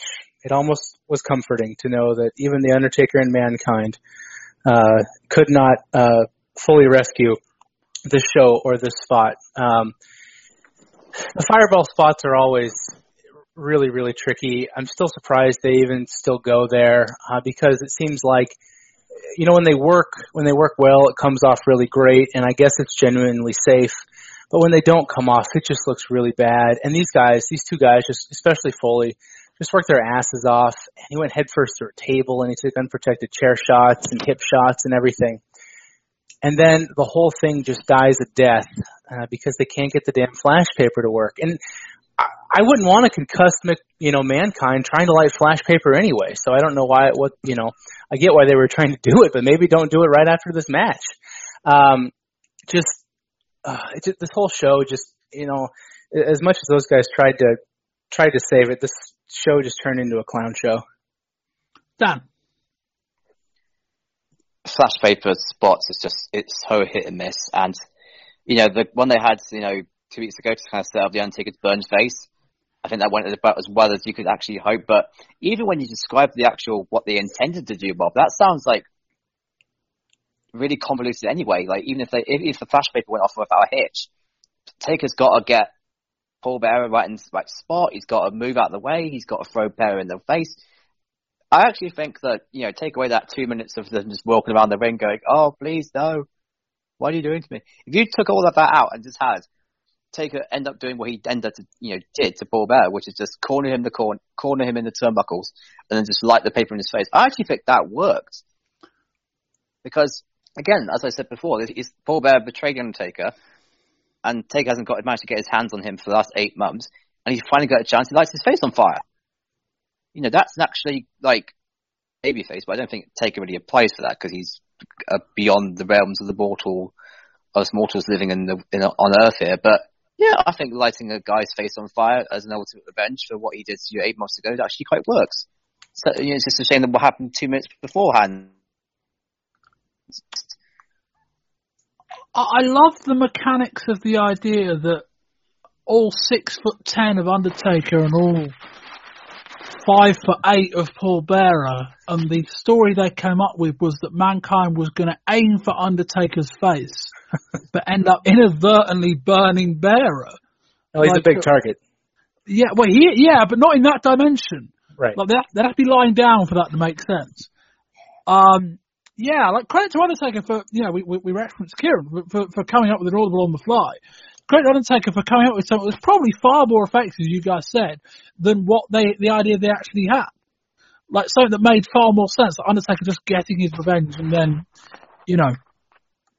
Yeah, but I now I'm just not a big fan of fireball spots in wrestling. Like it, yeah, they were trying to sell like it was a, you know, Bearer's face was scarred for life, and they showed the replay, and it it looked impressive, but not, you know, not as good as it should have done, if that makes sense. Or not as good as something like that. You imagine Fireball, you think something big and lasting. It's kind of like a poof. Dan? Yeah, yeah, yeah.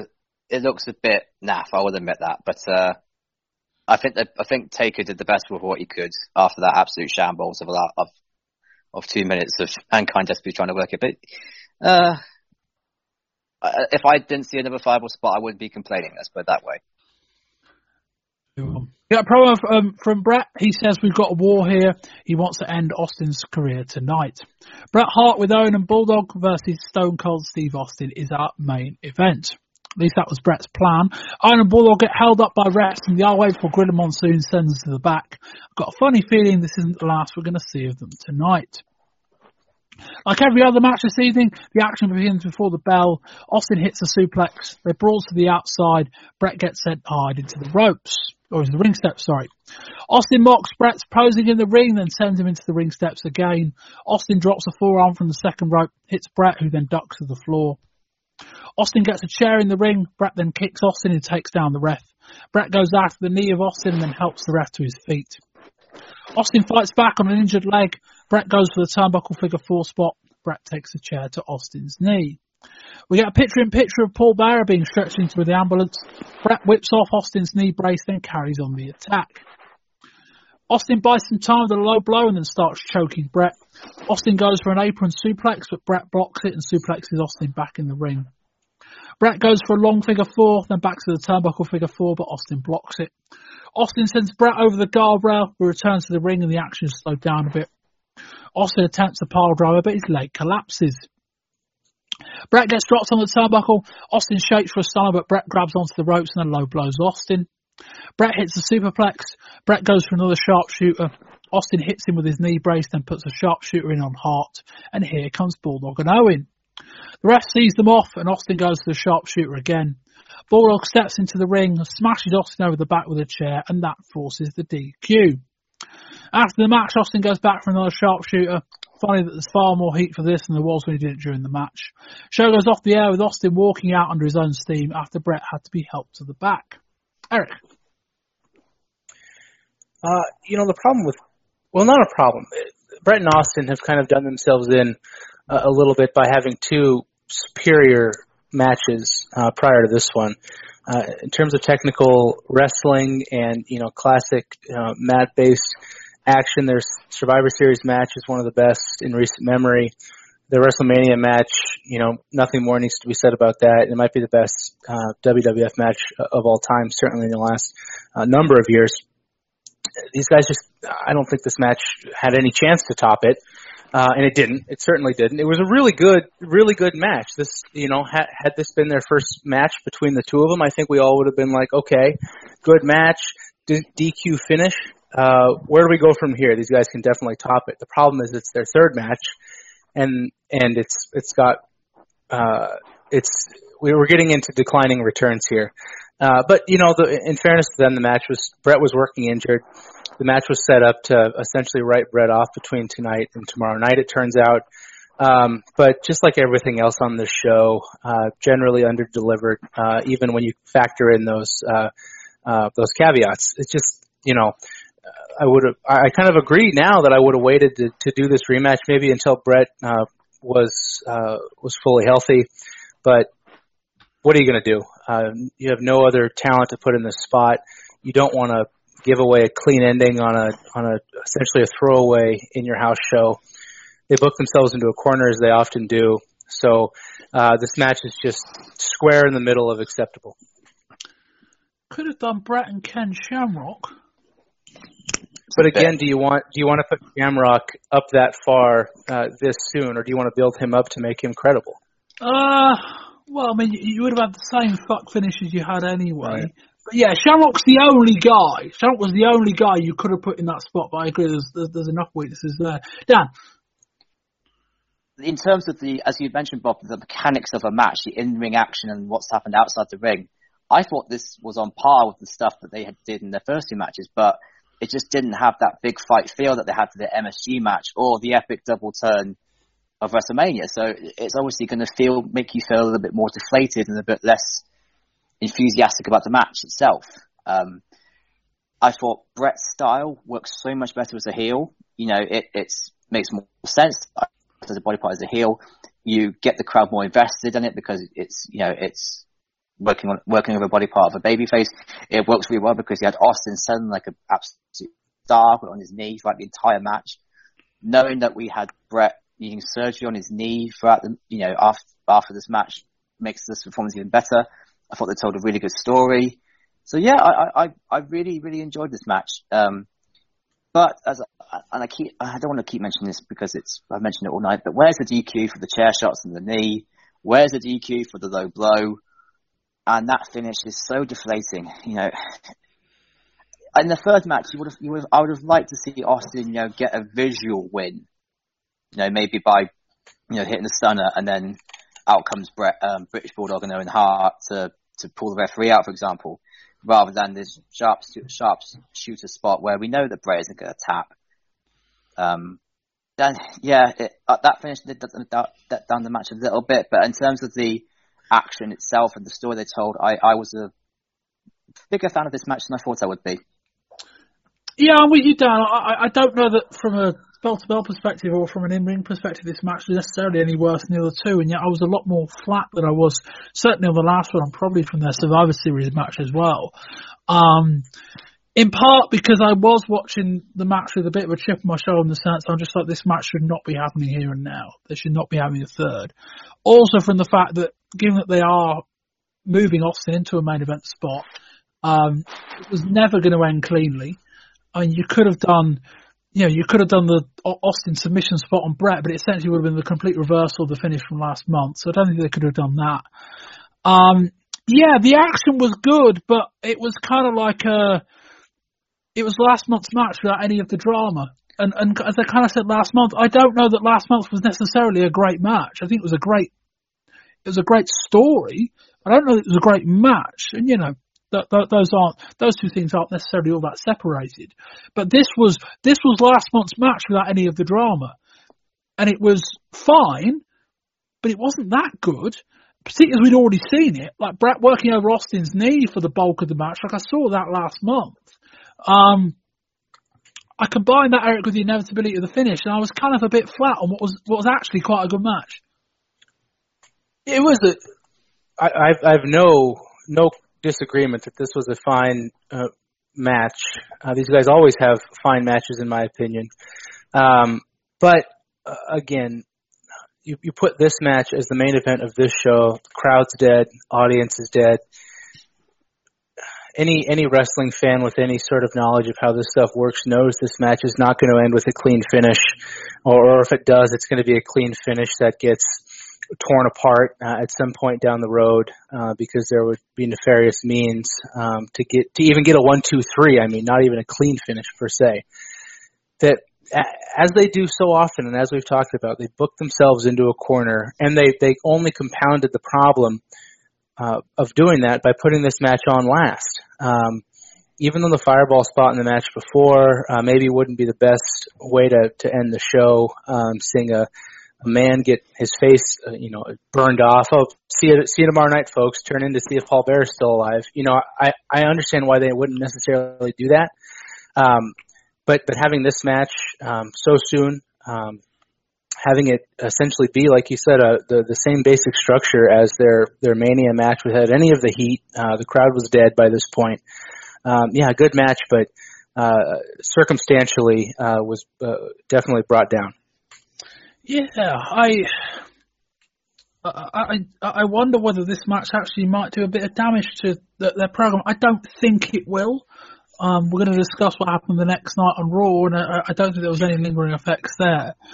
But their next pay per view match will be Bret Austin 4.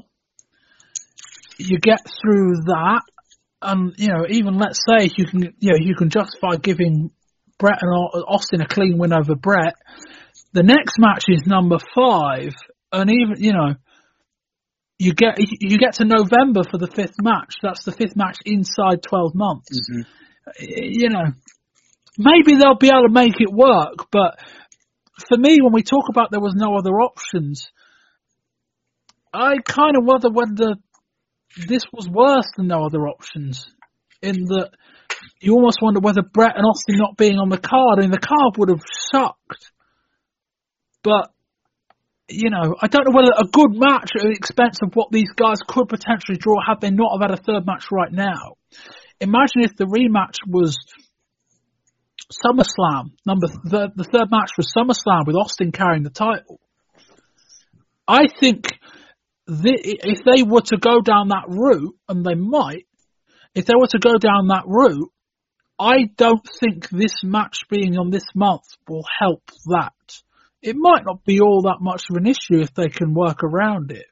But I don't know that Bret Austin 4 for the title means as much as Bret Austin 3 for the title does. particularly as I suspect the next time these guys face off on pay per view, it's also going to be a fuck finish. And then it's like, well, okay, then we do the fifth one because we've got to do a fifth one, but then you've got to provide us a winner, and then it's done. And so I just wonder whether this might impact their ability to do business down the line. I think Bob as well though. You you you got to not not booked too far in advance. I mean, you, you can say, oh well, the fourth one's going to come at SummerSlam, the fifth one's going to come I don't know Survivor Series.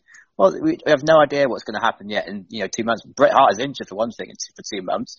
That knee injury might aggravate again. It could be lasting out for a longer time. They've got Shawn Michaels. They've got you know if they are if they, if they are you know concerned about having Austin and Bret being overcooked now that we've done the third match, there are options available right now to, to put in with other programs. So I know I know what you're saying. I definitely understand you know the the idea that oh Bret and Austin should not be happening right now. They should give him time to breathe. But with as we as we and I discussed earlier, there was no other option to go for it. There's no you got to put on a show for the attendance. You know, imagine if they put like I don't know Ahmed Johnson versus Crush in, uh, over this match. Imagine how much the, the audience in, in, attendance would have gone, sod this company. Lost the entire show. Say, I was going to say, if you were going to say, you might have done already. Yeah. So I, I know what you're saying, but I think sometimes short-term gain has to be taken into account on this thing, and I, I think they could work around this more often than than you are suggesting.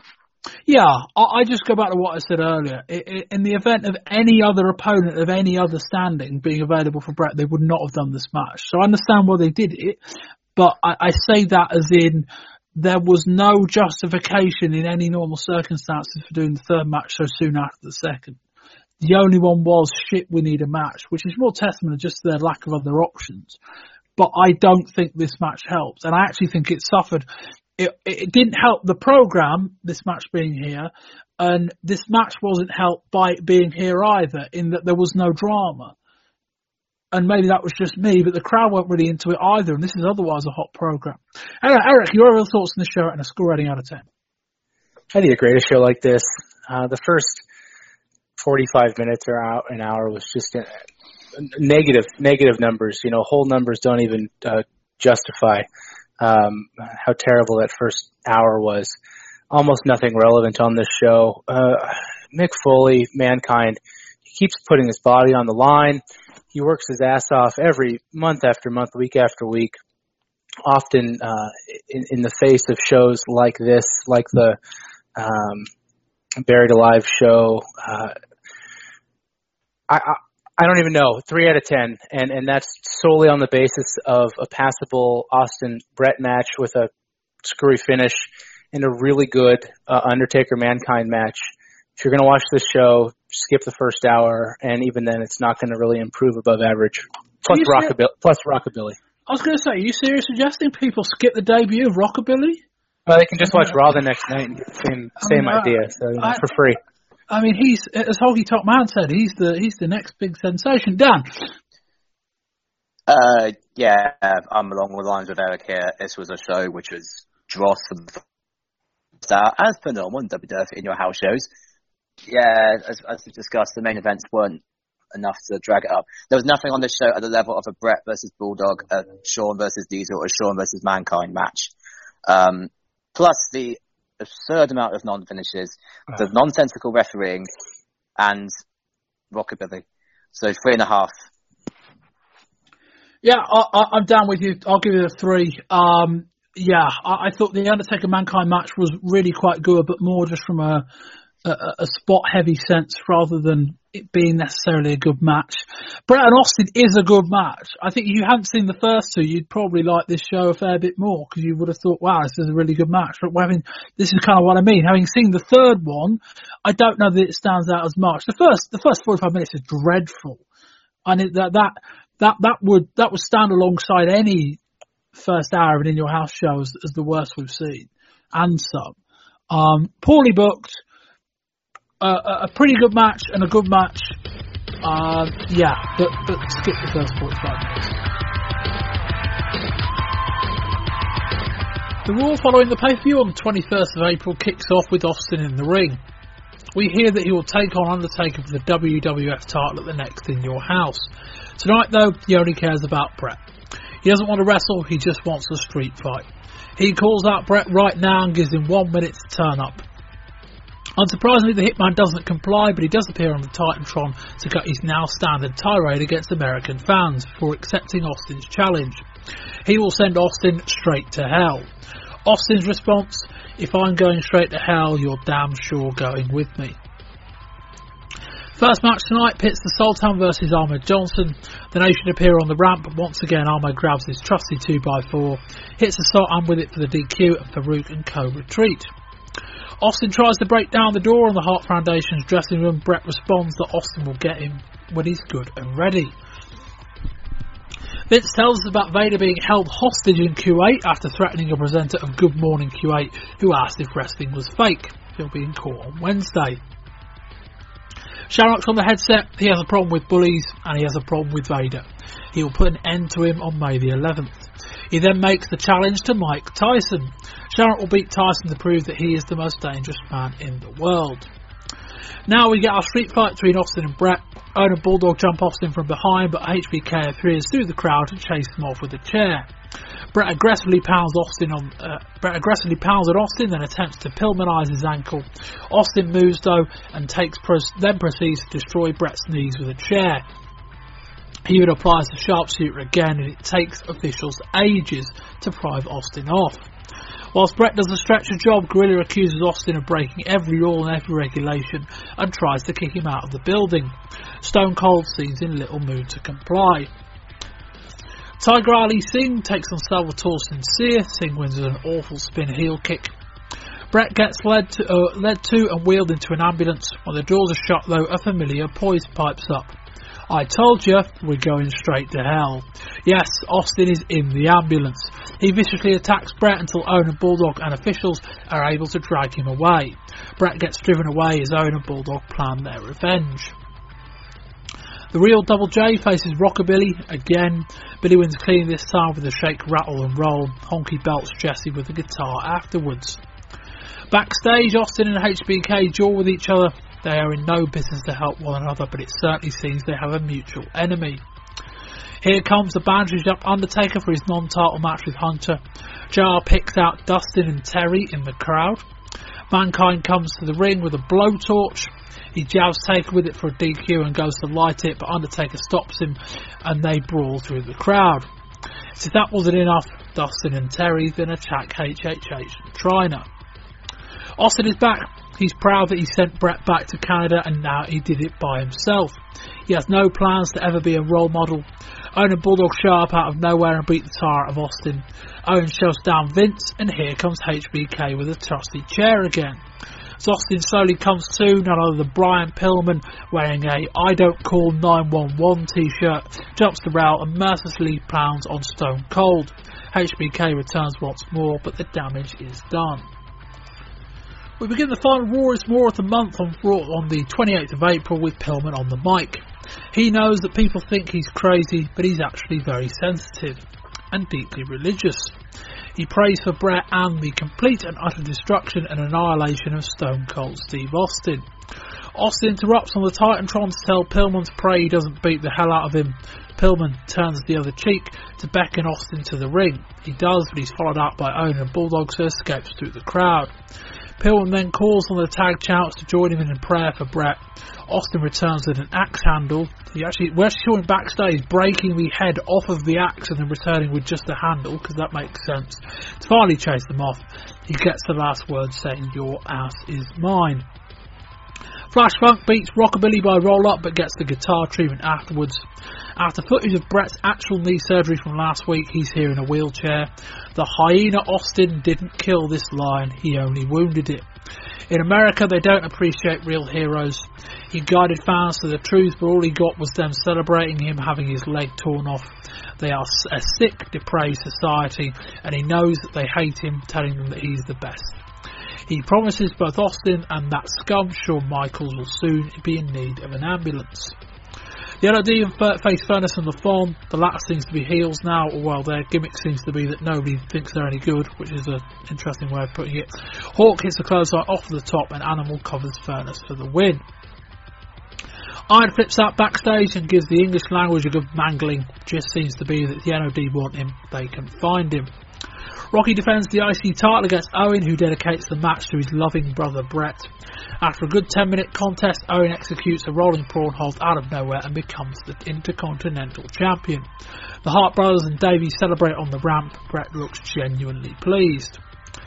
Austin comes to the ring in his own wheelchair at the start of hour number two. He asks if we want to see a wheelchair match.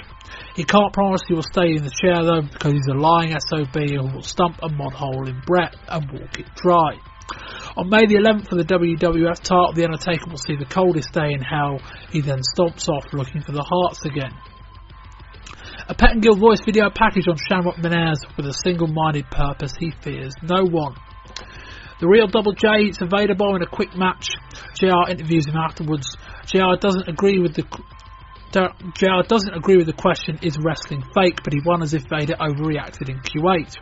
A remorseless Vader shoves JR around in response and threatens to finish what he started overseas.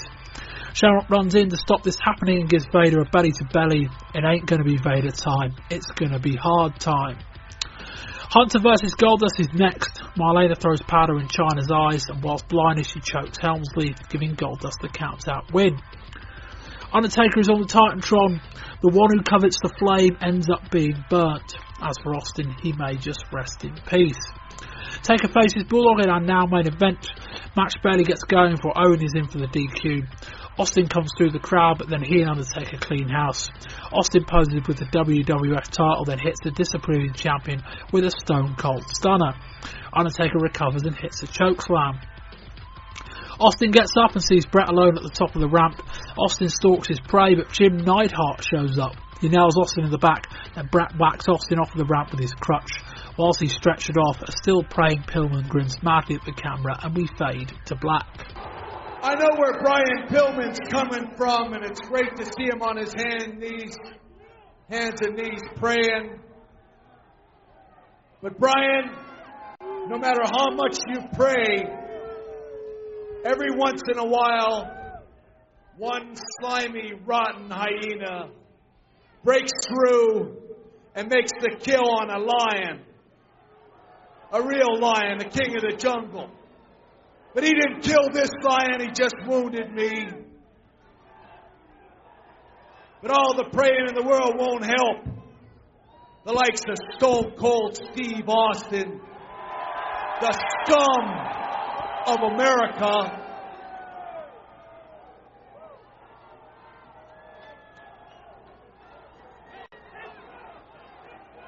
You know, I realized last week when I was wrestling Stone Cold Steve Austin that it wasn't just one hyena, because hyenas don't hunt by themselves. It's a whole pack. That's what you signify to me. You're all just a lousy, rotten pack of lousy, stinking hyenas. Now he's testifying. America. The American wrestling fan. Huh, you're a disgrace around the world. Around the world, they'll still appreciate heroes. And they appreciate someone who stands up for the truth.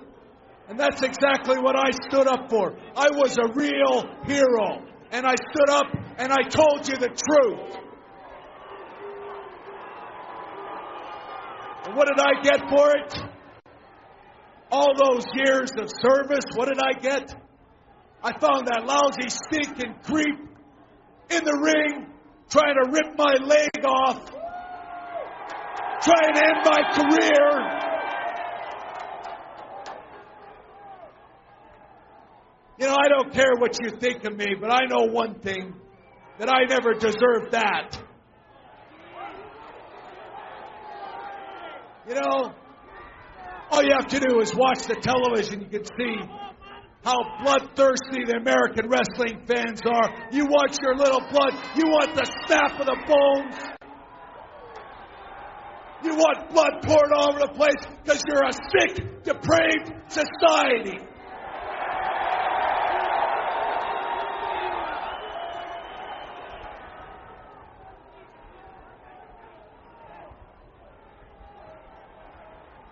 Well, I knew it would come down to this sooner or later. And I've had to lower my standards and lower myself to that same ilk so that I could prove, as I always have and I always will, that I'm still the best there is, the best there was, and the best there ever will be.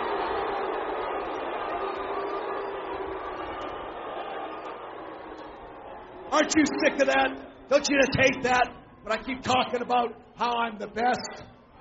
Yeah.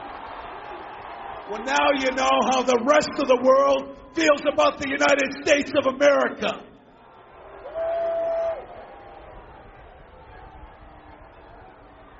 I'm just going to say one thing. I'm back. I'll be out of commission for a little while. Go ahead and chant your USA. My mother's American. Cold Steve Austin, these are your people. That's fine. Because the way I look at things, that ambulance that brought me here tonight better stay real close. Because I can promise not just the likes of Stone Cold Steve Austin, but scum like Shawn Michaels before this night is over. Maybe we can get you a nice ride to the hospital where you people can drool and bulge your eyes and grind your teeth and clench your fists at all the violence and gore. But this time, the Hart Foundation will be giving it out instead of receiving it.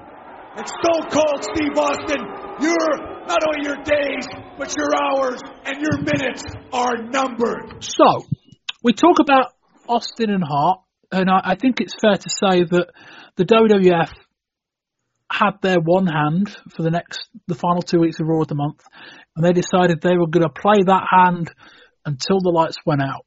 And so for the next two weeks, we basically got the Austin and Bret show with, with, with that ensemble cast and, and inter, intertwined within it, with the occasional exception, was a lot of stuff that just didn't really matter. Matches that weren't significant, other stuff that didn't was, was largely forgettable. Um, but Dan, the Austin Bret angle we got, and I'm focusing largely on what happened on the on the 21st, um, went from being very very effective to excellent in the space of about 10 minutes. We're taking, I'm taking this son of a bitch to hell and back. It's like, oh, brilliant. Austin is, I would put on par with the most, uh, the most under, entertaining act right now in wrestling in terms of I have to go in and watch what he's going to do because even even in, in the interviews with Vince that he's doing beforehand, he's just mouthing off to him. It's fantastic. I mean, him and Bret Hart um, you can say that they've overcooked the shoot, but what they've what they're doing right now is so entertaining. It's so real. You can tell that they hate each other. There's stuff with Owen and, and Bulldog which can work as well as supporting cast now that Bret's injured. It's still the most interesting thing on WWF TV right now by far and away. And when he pops out, you know, I think it was I got a little bit suspicious when you know they're carrying on going towards the the ambulance with Bret Hart. I think no, um, they could have cut away by now. Um, and then when they start showing Bret in the ambulance with the the EMTs, then alarm bells started ringing, and especially when you know going, okay, something's going to happen here, and then bang, out comes Austin, and it's fantastic. You know, it, it's pure. It, it's, it's a, it was a that whole first hour of that 21st show. It was all about Austin and Bret. You know, from the minute that they come out and for the, the challenge to get Bret Hart to come down to the ring, the actual kind of fight itself, and then all the way to the ambulance. It was great, entertaining, enthralling television. And yeah, fantastic stuff. All right. This is so freaking great. Austin, Bret, and I'm going to carve out a little time here to give credit where credit is due to Owen Hart and the British Bulldog. Hysterical as Bret's stooges. Just when he's being when Bret's being rolled into the into the ambulance, they roll over some cords, and I forget what Owen says, but he just yells in that smarmy shit here. Watch the cords. And Bulldog, he broke his wrist. He broke his wrist in that in that thick in that thick accent. Oh, it's just you know, everybody's finding their groove with this. Mind with the this- cords, mind the cords. Mind the cords, mind the cords. Exactly. Oh my. You know, we talk about British Bulldog and Owen Hart really not being the best talkers in the world, not being the best, you know, the most uh, gregarious talents they have. But boy, you know, if they're if they're going to spend the next six months as Bret's heavies, you know, just kissing Bret's ass and riding his coattails with his heart found. Oh man, it's going to be, you know, Bobby. I think you'll finally see what we've been talking about forever with with with Owen Hart in and out of the ring. But let's let's not lose focus here. This was this was Austin and Bret. Bret as the heel, just this, you know, this this this jerk basically getting his his comeuppance. This this renegade Stone Cold Steve Austin stealing an ambulance. This is just this is fantastic. How this came only uh, the night after this horrible show that we that we've just spent uh, an hour and a half tearing apart. Uh, unbelievable. It's a different. It must be a different set of writers or something. But this was just the best angle. And and if they can continue with something like this for a little while while this feud is hot, I think we'll, they might really have a chance to turn things around. Yeah, I mean, just when you just when you think the angle's over, they admittedly they they, they found a a cameraman in the passenger seat of the ambulance, which is a bit of a stretch. Um, but they just cut to this camera and Austin sat in. He said, "Yeah, I said I'm going to take you straight to hell. That's exactly what I'm going to do." And then like the the announcers come, the announcers pop, and then Austin starts going after Bret, and you get this panicked expression and these panic reactions from Owen and Bulldog as they try and get Bret out, and they pull Austin out, and Austin pulls the stretcher out, and Bret ends up basically like on a bodyboard propped up against the side of the ambulance while Austin lays in some shots um, before he gets away and all of the, before the ambulance gets away and Austin gets away in another direction. I mean, so so good. Um, yeah, I mean, we'll, we'll we'll kind of talk about it now. I mean, uh, you know, yeah, I, I I don't see quite as much Owen Hart as other people do. I think his comedic delivery is good. I I, I say our, our Bulldog's probably at a similar level. Um, but as as a trio of heels, there's there's the scene the following week on Raw where uh, where Bret finishes his promo. It's either that or when uh, when Owen wins the title. Either or, Bret's on the uh, on the uh, on the ramp in his wheelchair because he's had his knee surgery. And Owen starts celebrating, and then Bret's looking all happy, and Bulldog pulls pulls Bret's wheelchair, so Bret ends up doing a wheelie, and they all just look really, really happy. and I just, I watched that scene, I just went, fuck, it's going to be hard to dislike these guys in the next six months, and it really is. It's going to be really difficult to to not root for these guys in part. I mean, Dan Bret settled into for- for a guy that as a for a guy that seemed to be quite an obvious babyface with limitations charismatically, Bret settled really, really quickly as a heel. Oh, definitely. I think you know he's it, it's a bit of fresh air, a bit of bit of fresh freshness to his character. And whenever you've got something new that you could work with, it's always going to give you a bit of a boost. But the fact that I think he's working with Owen and and, and Davey Boy so much, it's going to make him more relaxed. It's going to make him feel much better about his position. You know, there's there's no you know Shawn Michaels is off TV for the next two months, so he's comfortable in that regard. I think he just seems to be really enjoying himself right now, and and that's something that we just I don't think you've really seen out of Bret Hart for a long time because of, what we touched on with Shawn, the fact that he takes himself so seriously in and out of the ring. Yeah, I, uh, the only the only thing I'm worried about is whether he's going to lose a little bit of his luster with with him out of the action now in the wheelchair. But hopefully Owen and uh, Bulldog with them, you know, can carry this sort of in ring ship for the next couple of months, and it'll be all roses going into King of the Ring hopefully and uh, SummerSlam. Eric, I, I, I, this this came to me this afternoon when I was prepping this show. But is there a little bit of an NWO feel about this trio?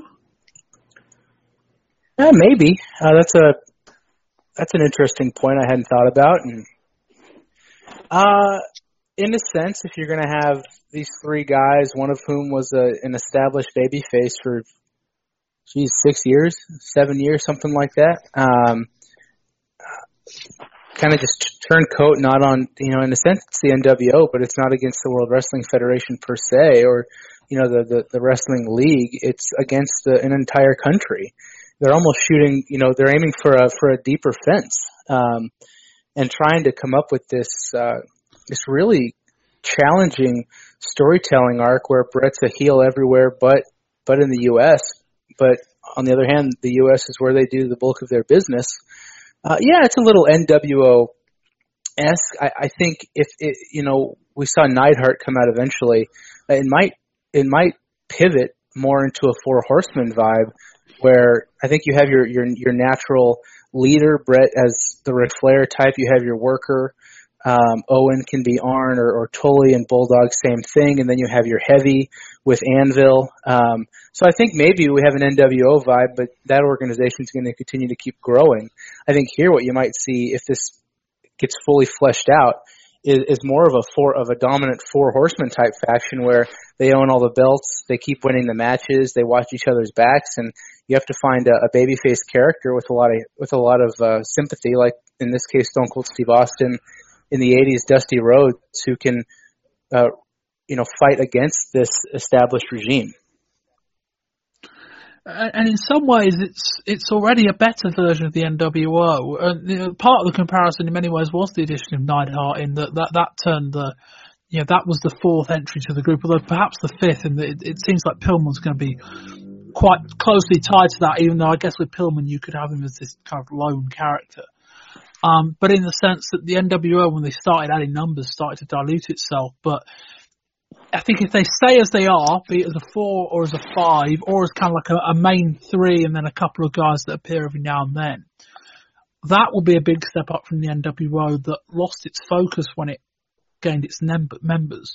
And and, and, and, and everybody, everybody in the Hart Foundation, uh, uh, you know, uh, well, not everybody because Hall's very good, but this is a much better stable of in-ring talent uh, as well. Um, uh, oh, significantly looking, better. Yeah, you're looking at you're looking at Nash and Hogan versus uh, Owen and Bret, and, and I would say at this point with all of his problems, Hall and Bulldog are probably a wash. So yeah, I think this is this could potentially be a much better uh, version of, of a wrestling faction to take over an organization.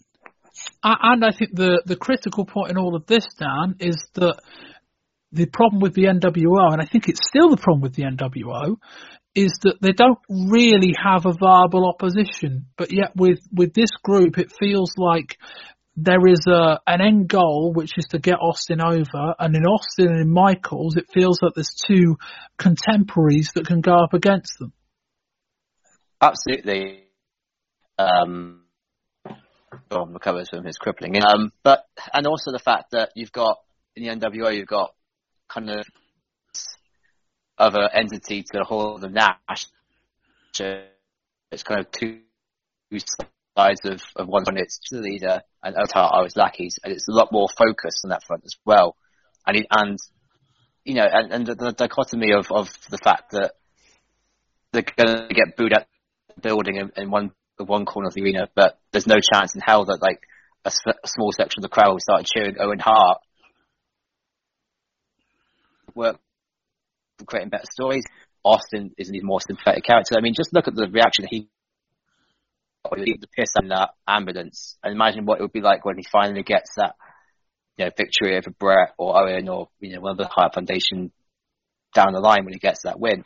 And when you got, you know, and as coupled with Eric as well, can you imagine how good the matches would be between Shawn, Steve, um, and the Harts? Just, just from an in-ring standpoint, it was looking quite quite positive for WWF in that front as well. You know, both something that they've something that they've not really been able to nail down in the last kind of two years, which was great in-ring storytelling and good storytelling on TV as well. Where they've had they've either had one or two of them. They haven't got both of them nailed down in the same in the same angle.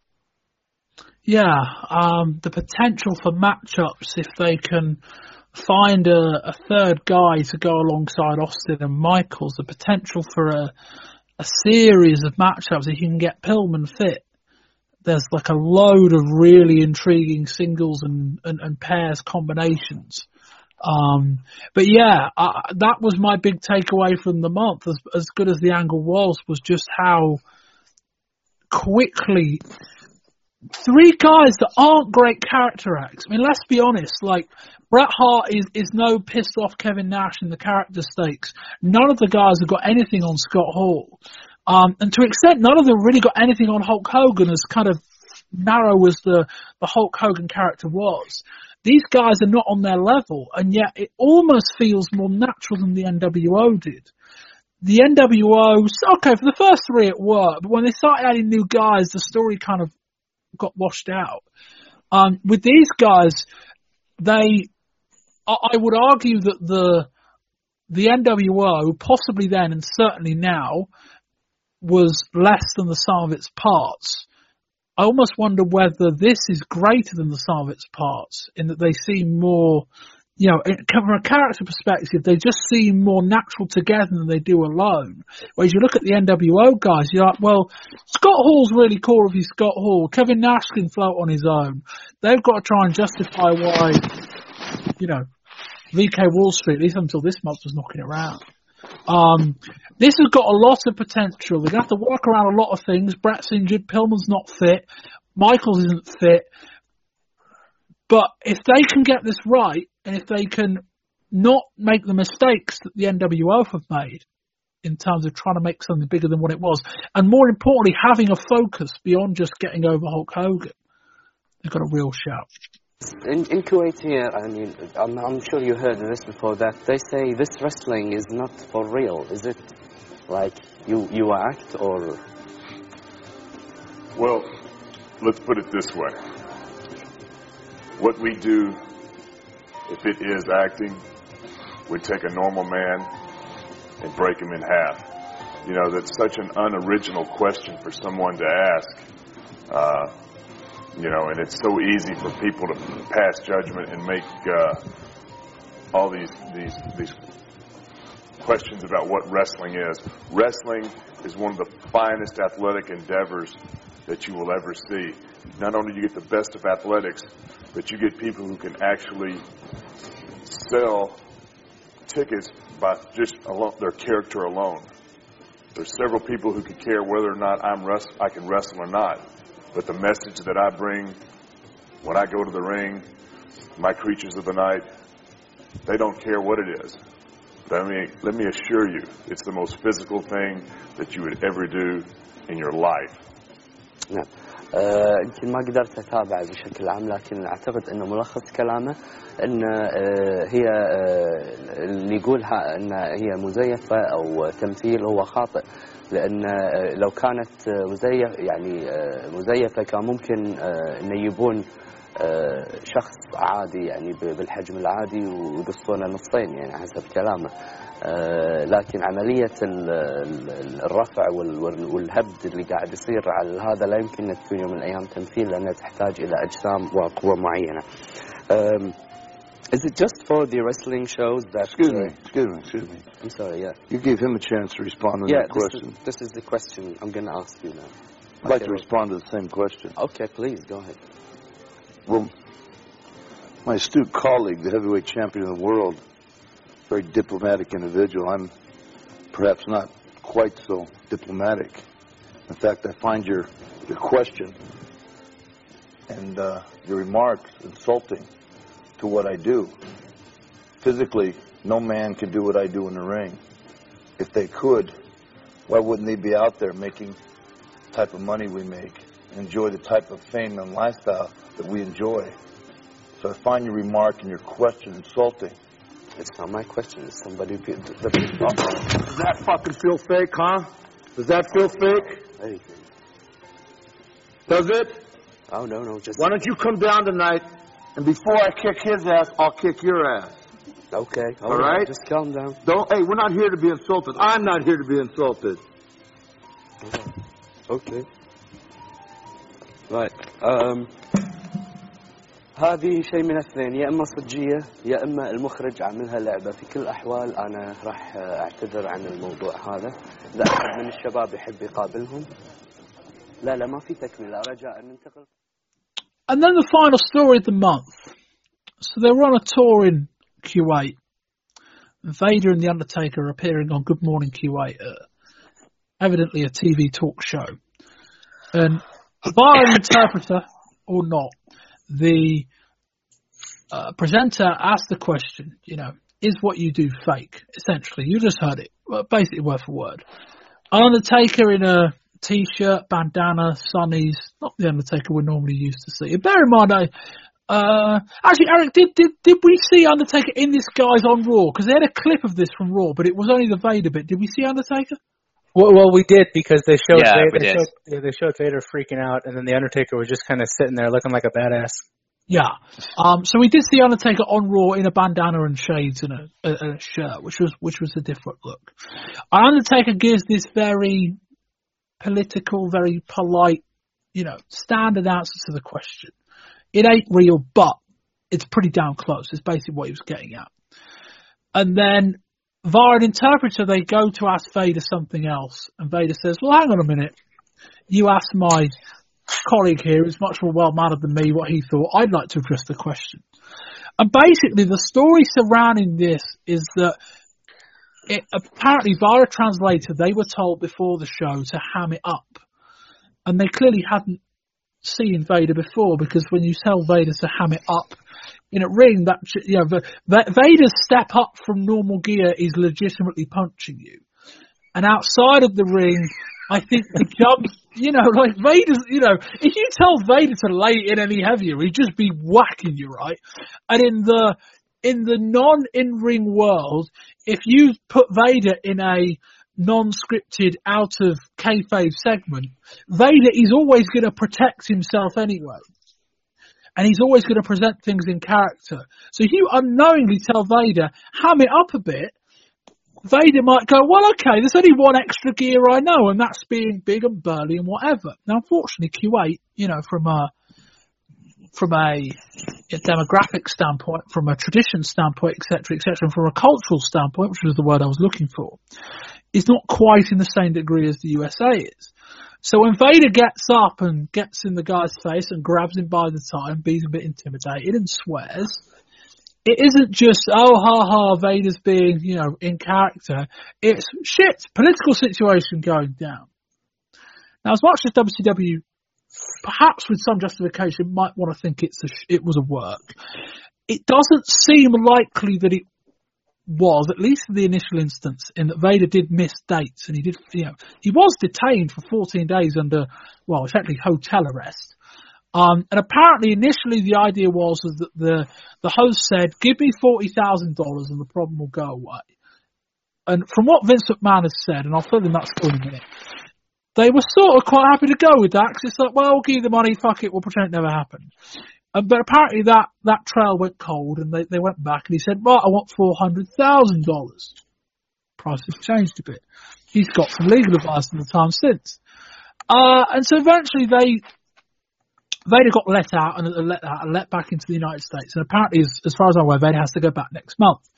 Now, where it gets interesting from the is it work, was it work thing was that while most sources and most science point to the fact it wasn't work early doors because it probably wasn't worth, you know, if it was a work, you would have clued them in and you'd have done the angle and you'd have got out of it. It seems like that once it became clear it wasn't a serious situation, that WWF decided to take it and turn it into a storyline. This man making himself available for media comment does not seem like the kind of thing you would do if this wasn't planned out. And all the media interviews did and all of that. And then them showing it on Raw does not seem like the kind of thing you would do if this wasn't planned out, even if it was after the fact. Even if it wasn't, let's take this, it, this match lit by accident, but I know while it's lit, let's use it to set something on fire rather than blowing it out. Um, we have a lawyer on this show. Uh, Eric, I, I don't suppose that Kuwaiti 101 is is a class in law school. Um, but if you can shed any insight onto that, please do. Otherwise, what do you think of this whole situation? Uh, I'm not barred in Kuwait, uh, for the record. Um, that's not one of the, the states or jurisdictions that I can practice. Uh, just to put that out there for anybody taking this as actual legal advice. Um, I did some reading on the Kuwaiti legal system, and it seems like they have some religious, uh, they have some secular law uh, as well, but it seems like this situation would have been handled by their traditional legal system. And and the only real difference between the Kuwaiti legal system and the the, the U.S. Uh, legal system, which is more akin to the uh, uh, British legal system, uh, is it's called civil law or code law, and that basically means instead of having a few vague, uh, broad statutes that cover everything under the sun that um, judges then interpret uh, to a particular set of facts. Uh, in this situation, what you have in code law is you have uh, essentially laws that are constantly updated um, to be applied to specific fact situations. So in one instance, the judge applies the, the law. In this situation, the law should be already written and they can just apply it and the judge just kind of plugs and plays. I doubt they have a specific uh, code uh, line that says when a 450 pound professional wrestler attacks, uh, you know, a, a small Kuwaiti uh, presenter, um, it's a X amount of fine and, and X number of days in jail. So that that was probably challenging for them to figure out um, what to do with this. It's also going to be highly publicized. It seems like the WWF has a really good relationship with the country of Kuwait. They do this Kuwaiti Cup thing every year. Um, it's one of the more stable areas in the Middle East for the WWF to make money.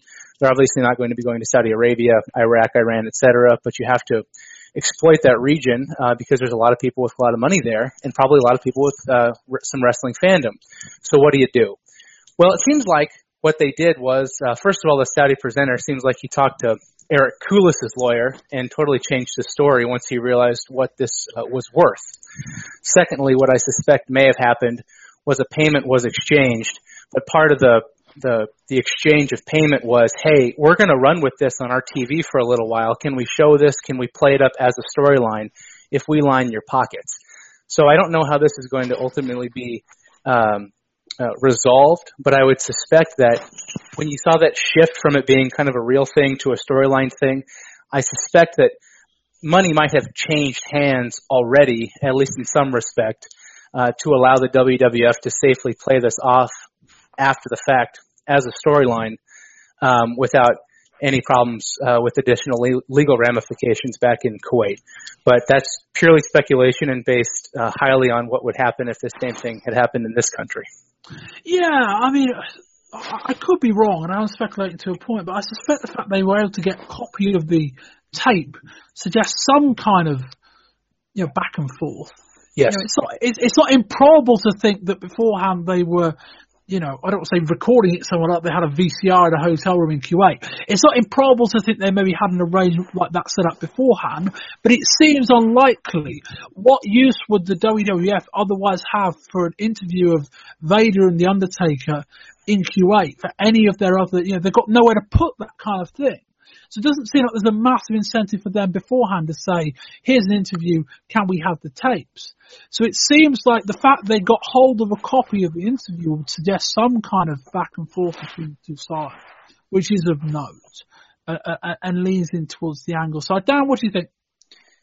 I, I'll be honest, I don't know anything about Kuwaiti law practice, so I was more interested in the fact that the graphics they used for this, they're launching a new sitcom with Vader called Locked Up with Vader. what is the end game here, though? I mean, okay, great. You, you've, you've managed to kind of get some leeway with this story. You're gonna use it in an angle in some way. But what what's the angle going to be? What's the end game here, for Vader? What's the how is this going to make him more over with your audience? Because we already know that Vader's a bit of an you know a, a bully and a, and a big burly mother. If fans in the know already know he's got a history of roughing up, you know, um, wrestlers in, in real in real life shoot terms, so there's no, I, I, can't see any like kind of practical way that they can make Vader more of a star by using this footage. I mean, all he's doing is just grabbing a guy by the tie and, and kind of making threatening gestures towards him. There's, there's no real.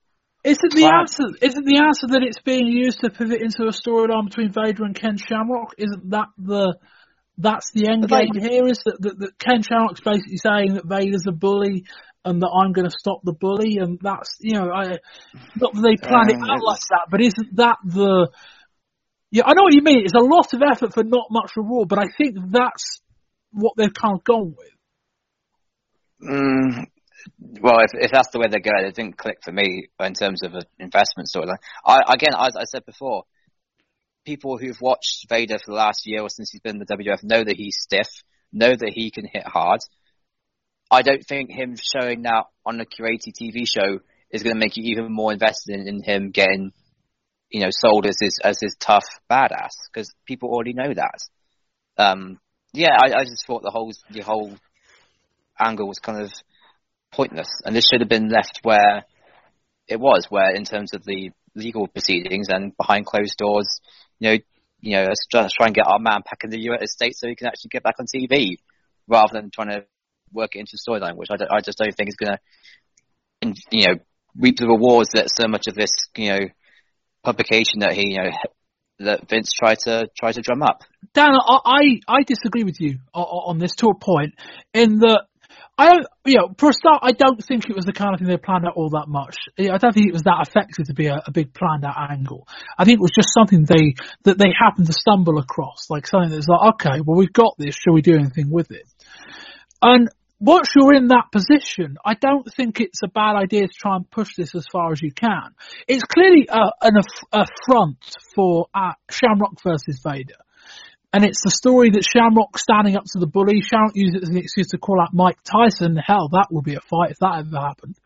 Um, if, if, it was an actual fight, I think Shamrock will get his ass kicked if it was a boxing match. But if it was any kind of actual fight, it could be a bit more interesting. Um, but Charlotte used it as a as an excuse to call out Vader, and it kind of uh, snowballed into it.